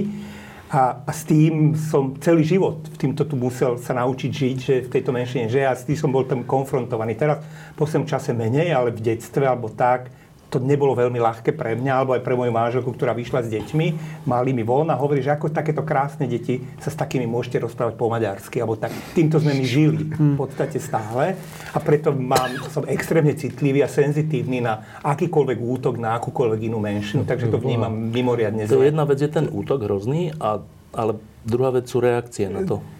A aj reakcie. Och, to je to isté. Lebo reakcie na to, že sme my Maďari a že sa po maďarsky rozprávame, tak tí kvázi milí kamaráti naše vám povedali a mne, že vy ste taký normálny Maďar, ale môže sa rozprávať doma po maďarsky, na ulici nie. Až tak? To je až takéto, áno, to sme zažívali. Teraz to trošku menej, ale s tým, co vyrastal, ja som sa naučil s tým žiť a fungovať. Ale, ale senzitívny a citlivý som extrémne na to veľmi. Tam, podľa mňa tam je, to odráža veľkú poruchu empatie, ako sme sa o tom bavili u tých ľudí, pretože sa nedokážu vcítiť jednoducho tí ľudia do kože iných ľudí. A to, to, im, to im prekáža. A preto rozprávajú také sprostosti, ako rozprávajú. Ako, ako reakcie na ten útok. Akože oni sa, veľa ľudí sa proste začína štilizovať do role obetí. No. Úplne ako z nejakého dôvodu, pretože oni sú tí dôležití a nie to, čo sa stalo. Ešte keby boli schopní sa vcítiť aspoň trochu do pocitov niekoho iného alebo nejaké iné menšiny napríklad, tak by zistili, že to je v podstate úplne inak. A to je úplne strašné. A nič nové nepoviem tým, že tým, že ich nepoznáme, preto je naš, tu naše postoje také tie reakcie Áno. sú také, že všetci, a ja som dlhé roky, aj však my sme v tom vyrastali, že homosexualita je, je ochorenie, diagnóza a zrazu, keď sa to celé zmenilo a začali sme takých ľudí spoznávať, tak to vnímame všetci úplne inak. To isté bolo aj s Maďarmi na Orave nenávideli Maďarov, hoci ich nevideli. Že podľa mňa je to, za všetkým týmto je najmä aj to, že taká naša nevedomosť, ignorancia a tak ďalej a to napríklad vyvoláva takéto reakcie, alebo tak, myslím si. Ja, ja to teraz pocitujem na našom pracovisku, lebo ja som sa rozhodol, že stiahnem zo zahraničia študentov z takých krajín, ktoré možno sú neznáme pre našinca. A tak nám prišli vlastne dva afgánsky študenti a teraz mňa fascinovali tie reakcie. A ja som teda v spoločnosti ľudí vysoko vzdelaných, sú tam ľudia, ktorí sú aj docenti, aj profesori. Ale reakcia od niektorých e, ľudí bola, bola fascinujúca. Proste uh-huh. hneď identifikácia, prídu k nám teroristi. Ako ja som tomu nerozumel. Vôbec sme nevedeli o tých ľuďoch nič. Uh-huh. Vedeli sme, že musia prejsť bezpečnostnými kontrolami, že to nebude úplne triviálna vec sem dostať hoci koho. Ale automaticky tá hlava začala fungovať až rotovať v tom zmysle, že už to je negatívne, už to nie je dobré, už sem príde niekto z krajiny, kde um, sa nedodržiavajú základné ľudské pravidlá a pritom sa ne, nezamýšľajú nad tým, že ten človek uteká z tej krajiny práve kvôli tomu, že má iné mentálne nastavenie. A ja som bol naozaj absolútne prekvapený, že to prichádzalo z úst um, aj profesorov. A, že, že, že toto sa môže vlastne odohrať, že, že to vzdelanie nejakým spôsobom nezasahuje tých ľudí, že, to, že tá empatia tam je nulová. E, Tomáš, ty si žil niekoľko rokov v Amerike a vrátil si sa. 11. No. 11 rokov, tak e, to porovnanie, však Amerika má teraz tiež svoje problémy, ale teda, že to porovnanie nejakej, neviem, či tolerancie, ale akože akceptácie inakosti, že ako to Tam je to, cítiš? tam je to o niečo lepšie, pretože predsa len tá krajina je postavená na tom, že tam sa zhromaždili najrôznejšie typy ľudí, všetko možné a ich cieľom bolo nie to, aby proste mysleli na seba, ale aby niečo vybudovali. A to sa podarilo. Ale tie problémy, bežné, den- každodenné problémy sú veľmi podobné. Ale že keď si teraz tu, že e, čo je to za pocit, to porovnanie? A ja som tu už, už, ja som tu už pár rokov, takže No, už, nevadí. už, hej, akože musel predtým si sa s tým vyrovnávať? E, ale hej, Akože asi sme áno. takí malí? Stále ma to hnevá. My nie sme malí. Nemyslím malý počtom. Ja, aha, taký áno, taký nes, nesebavedomý, a taký, aký si sme, áno. To sa mi stále zdá. To je bohužiaľ stále problém. Hej. My sa stále dokážeme veľa stiažovať. Nám chýba taký ten, taký ten prístup, ako že no dobre, toto je zle, ale poďme, čo potrebujeme na to, aby sme to vylepšili napríklad. Čo, ako to urobiť a čo na to potrebujeme a tak ďalej. Nadávať je jednoduché. Sme na to zvyknutí. Ako si. Ale to sa pýtam, že nejakí mladí ale... ľudia, ktorí uh, aj u nás robia v klube pod lampou, tak mi hovorili, že však tu je šeličo, aj zlé, aj dobré a tak, ale že toto, čo sa tu stalo, ale hlavne tie reakcie, Mm-hmm. Hlavne, lebo mhm. všeličo sa stane na celom svete. Áno. Zlé veci sa stanú. Vraždy a všeličo sa stane. Ale že reakcia normálnej civilizovanej spoločnosti je, že pár dní je ticho, akože v istej úcte alebo nejaké, niečom takom a potom sa snaží nájsť nejaké spoločné riešenie, aby sa trocha tomu zamedzilo, alebo niečo také. A že tu tie prvé reakcie pre tých mladých ľudí im to hovorilo, že, fúha, že tu asi nechceme žiť. Že až takto. Števo, a to druhá vec, si sa pýta, že čo to som s nami robí. No so mnou aj to, že v širšej rodine, alebo niektorých, akože vzťahy sa nám výrazne zhoršili. Aj moje s niektorými, alebo s kamarátmi, alebo by som povedal, že niektorých kamarátov aj strácam pre toto. Že aký majú postoj, ako to odmietajú pre tieto ich reakcie, že mi sa dosť ťažko potom s nimi aj stýka, alebo tak, aj dosť ťažko argumentuje. Čo sa týka akože... Napríklad aj to, tohto problému na hore na Zámockej, Zámockej alebo, alebo, alebo aj kamarátov alebo známych, ktorí nadávajú na to, že kvôli Ukrajine nemáme, máme drahý plyn a, tak, no. a, že, a že prečo sa nevzdajú, alebo tak, a navyše viete, e, moje kamarátstvo je tiež teda veľa ľudí z Maďarska, vieme, Čo Orbán? na univerzitách je Orbánovská, druhá je proti Orbánovská, alebo tak, že táto silná polarizácia sa hrozne infiltrovala do môjho života. I, i, áno, a do, toto, toto znášam pomerne ťažko. Alebo ako zle. Našťastie žijem v takej bubline, v tej úzkej rodine s mojimi deťmi, ktorí to vnímajú úplne, úplne inak a to mi hrozne pomáha prežiť. Ja to zamotám teraz úplne záhadným spôsobom naspäť na ten mozog. Väčšinu z toho, čo vieme o ľudskom mozgu, vieme od nešťastných ľudí, ktorí mali nejakým spôsobom ten mozog poranený. Najrôzne príšerným spôsobom, jemným spôsobom a tak ďalej. Ale my sa potom vždy zameriavame častokrát na interpretáciu tých zranení, sa zameriavame na to zranenie a na tie deficity, ktoré tí ľudia majú. A my vždy zabudneme mm. na to, že ten človek v podstate často funguje ďalej. On proste žije, funguje, premýšľa, neviem, má pocity a tak ďalej. Mm. A väčšina toho funguje. Takže my z toho vypichneme to zlé a zabudneme na ten väčšinu toho, čo zostalo v podstate normálne. A preto napríklad sú vynikajúci ľudia ako Oliver Sacks a podobne, ktorí, alebo ten uh, uh, Luria napríklad, ktorí napíšu doslova poviedky alebo až malé novely o tom, o tých jednotlivých prípadoch, kde to komplexne opíšu celú osobnosť toho človeka. A to nám práve umožňuje pochopiť to, čo sa stalo, napriek tomu, že sme tam neboli, že sa do toho, do toho dokážeme vcítiť. Pretože vieme ten príbeh. A práve toto chýba u týchto vecí, čo sa dejú na Slovensku. My nedokážeme ten príbeh odovzdať ďalej a ľudia sa nedokážu vcítiť do toho príbehu z tej druhej strany napríklad. A to by znamenalo čo, že, že nehovoríme dostatočne o nejakých menšinách, povedzme? Áno, o ich živote, čo to znamená, čo áno, presne tak, čo to znamená fungovať ako tá menšina napríklad. A keby Pretože sme... napríklad ja som zo Žiliny, takže uh-huh. napríklad pre, pre nás ako maďarská menšina tradične, pretože ako Slota, no? títo, to bolo strašné. Hoci ste ako všetci sme videli, že to je blbosť samozrejme, ale keď to človek počúva, tam to bolo hrozné. Tí ľudia sú úplne strelení.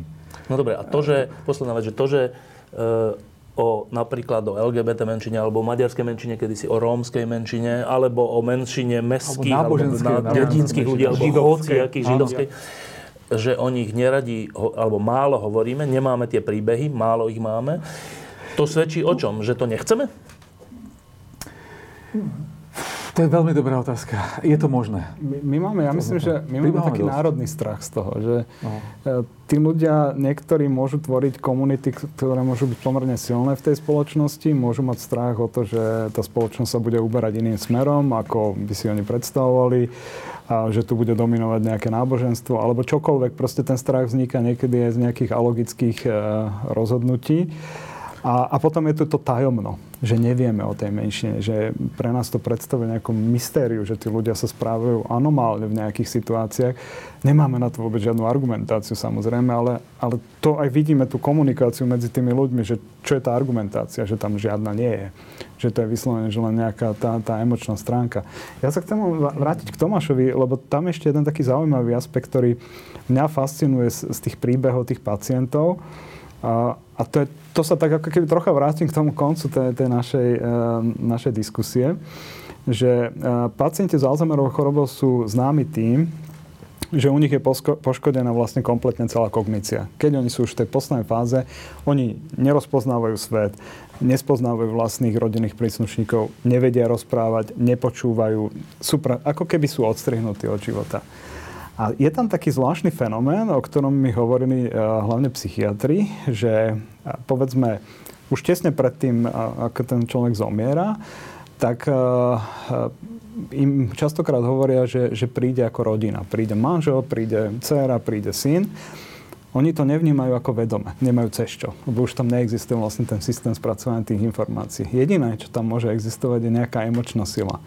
Teraz čo sa stane častokrát, že, že príde ten rodinný príslušník... Už teda tesne pred smrťou. Tesne, no to nevedia, že je tesne pred smrťou, len vidia, že sa zhoršuje ten zdravotný stav. Teraz príde ten rodinný príslušník, chvíľu tam je, odíde a oni teraz hovoria, že oni vidia ako keby rapidné zlepšenie sa správania toho človeka a následne samozrejme dôjde k tomu umrťu. Ale akože ten impact toho, že tam príde ten človek, ktorý známy. bol známy, e, láska jeho celoživotná, ktokoľvek blízky, že ho nevníma vedome, že si ho vôbec neuvedomuje, že Lebo existuje. Nemá, ako. nemá ho ako, že naozaj funguje len cez nejaké, nejaké emócie, ale, tá, ale to telo na to reaguje. A to, to je pre mňa ako fascinujúci príbeh toho, čo si vlastne spomínal, že, že toto je pre mňa ako keby trocha odstrihnutý mozog e, od toho reálneho sveta a napriek tomu on niečo, čo je láska, čo neviem Zažije. ako keby zadefinovať, lebo to je, to je silná emócia, tak cez toto ešte ako keby stále ten organizmus vedel vnímať a vedel interagovať. Ďakujem, že ste prišli. My ďakujeme. Diskusie pod lampou existujú iba vďaka vašej podpore. Ak považujete program pod lampou za zmysluplný, pomôže nám už 1 euro za diskusiu. Vopred vám veľmi ďakujeme.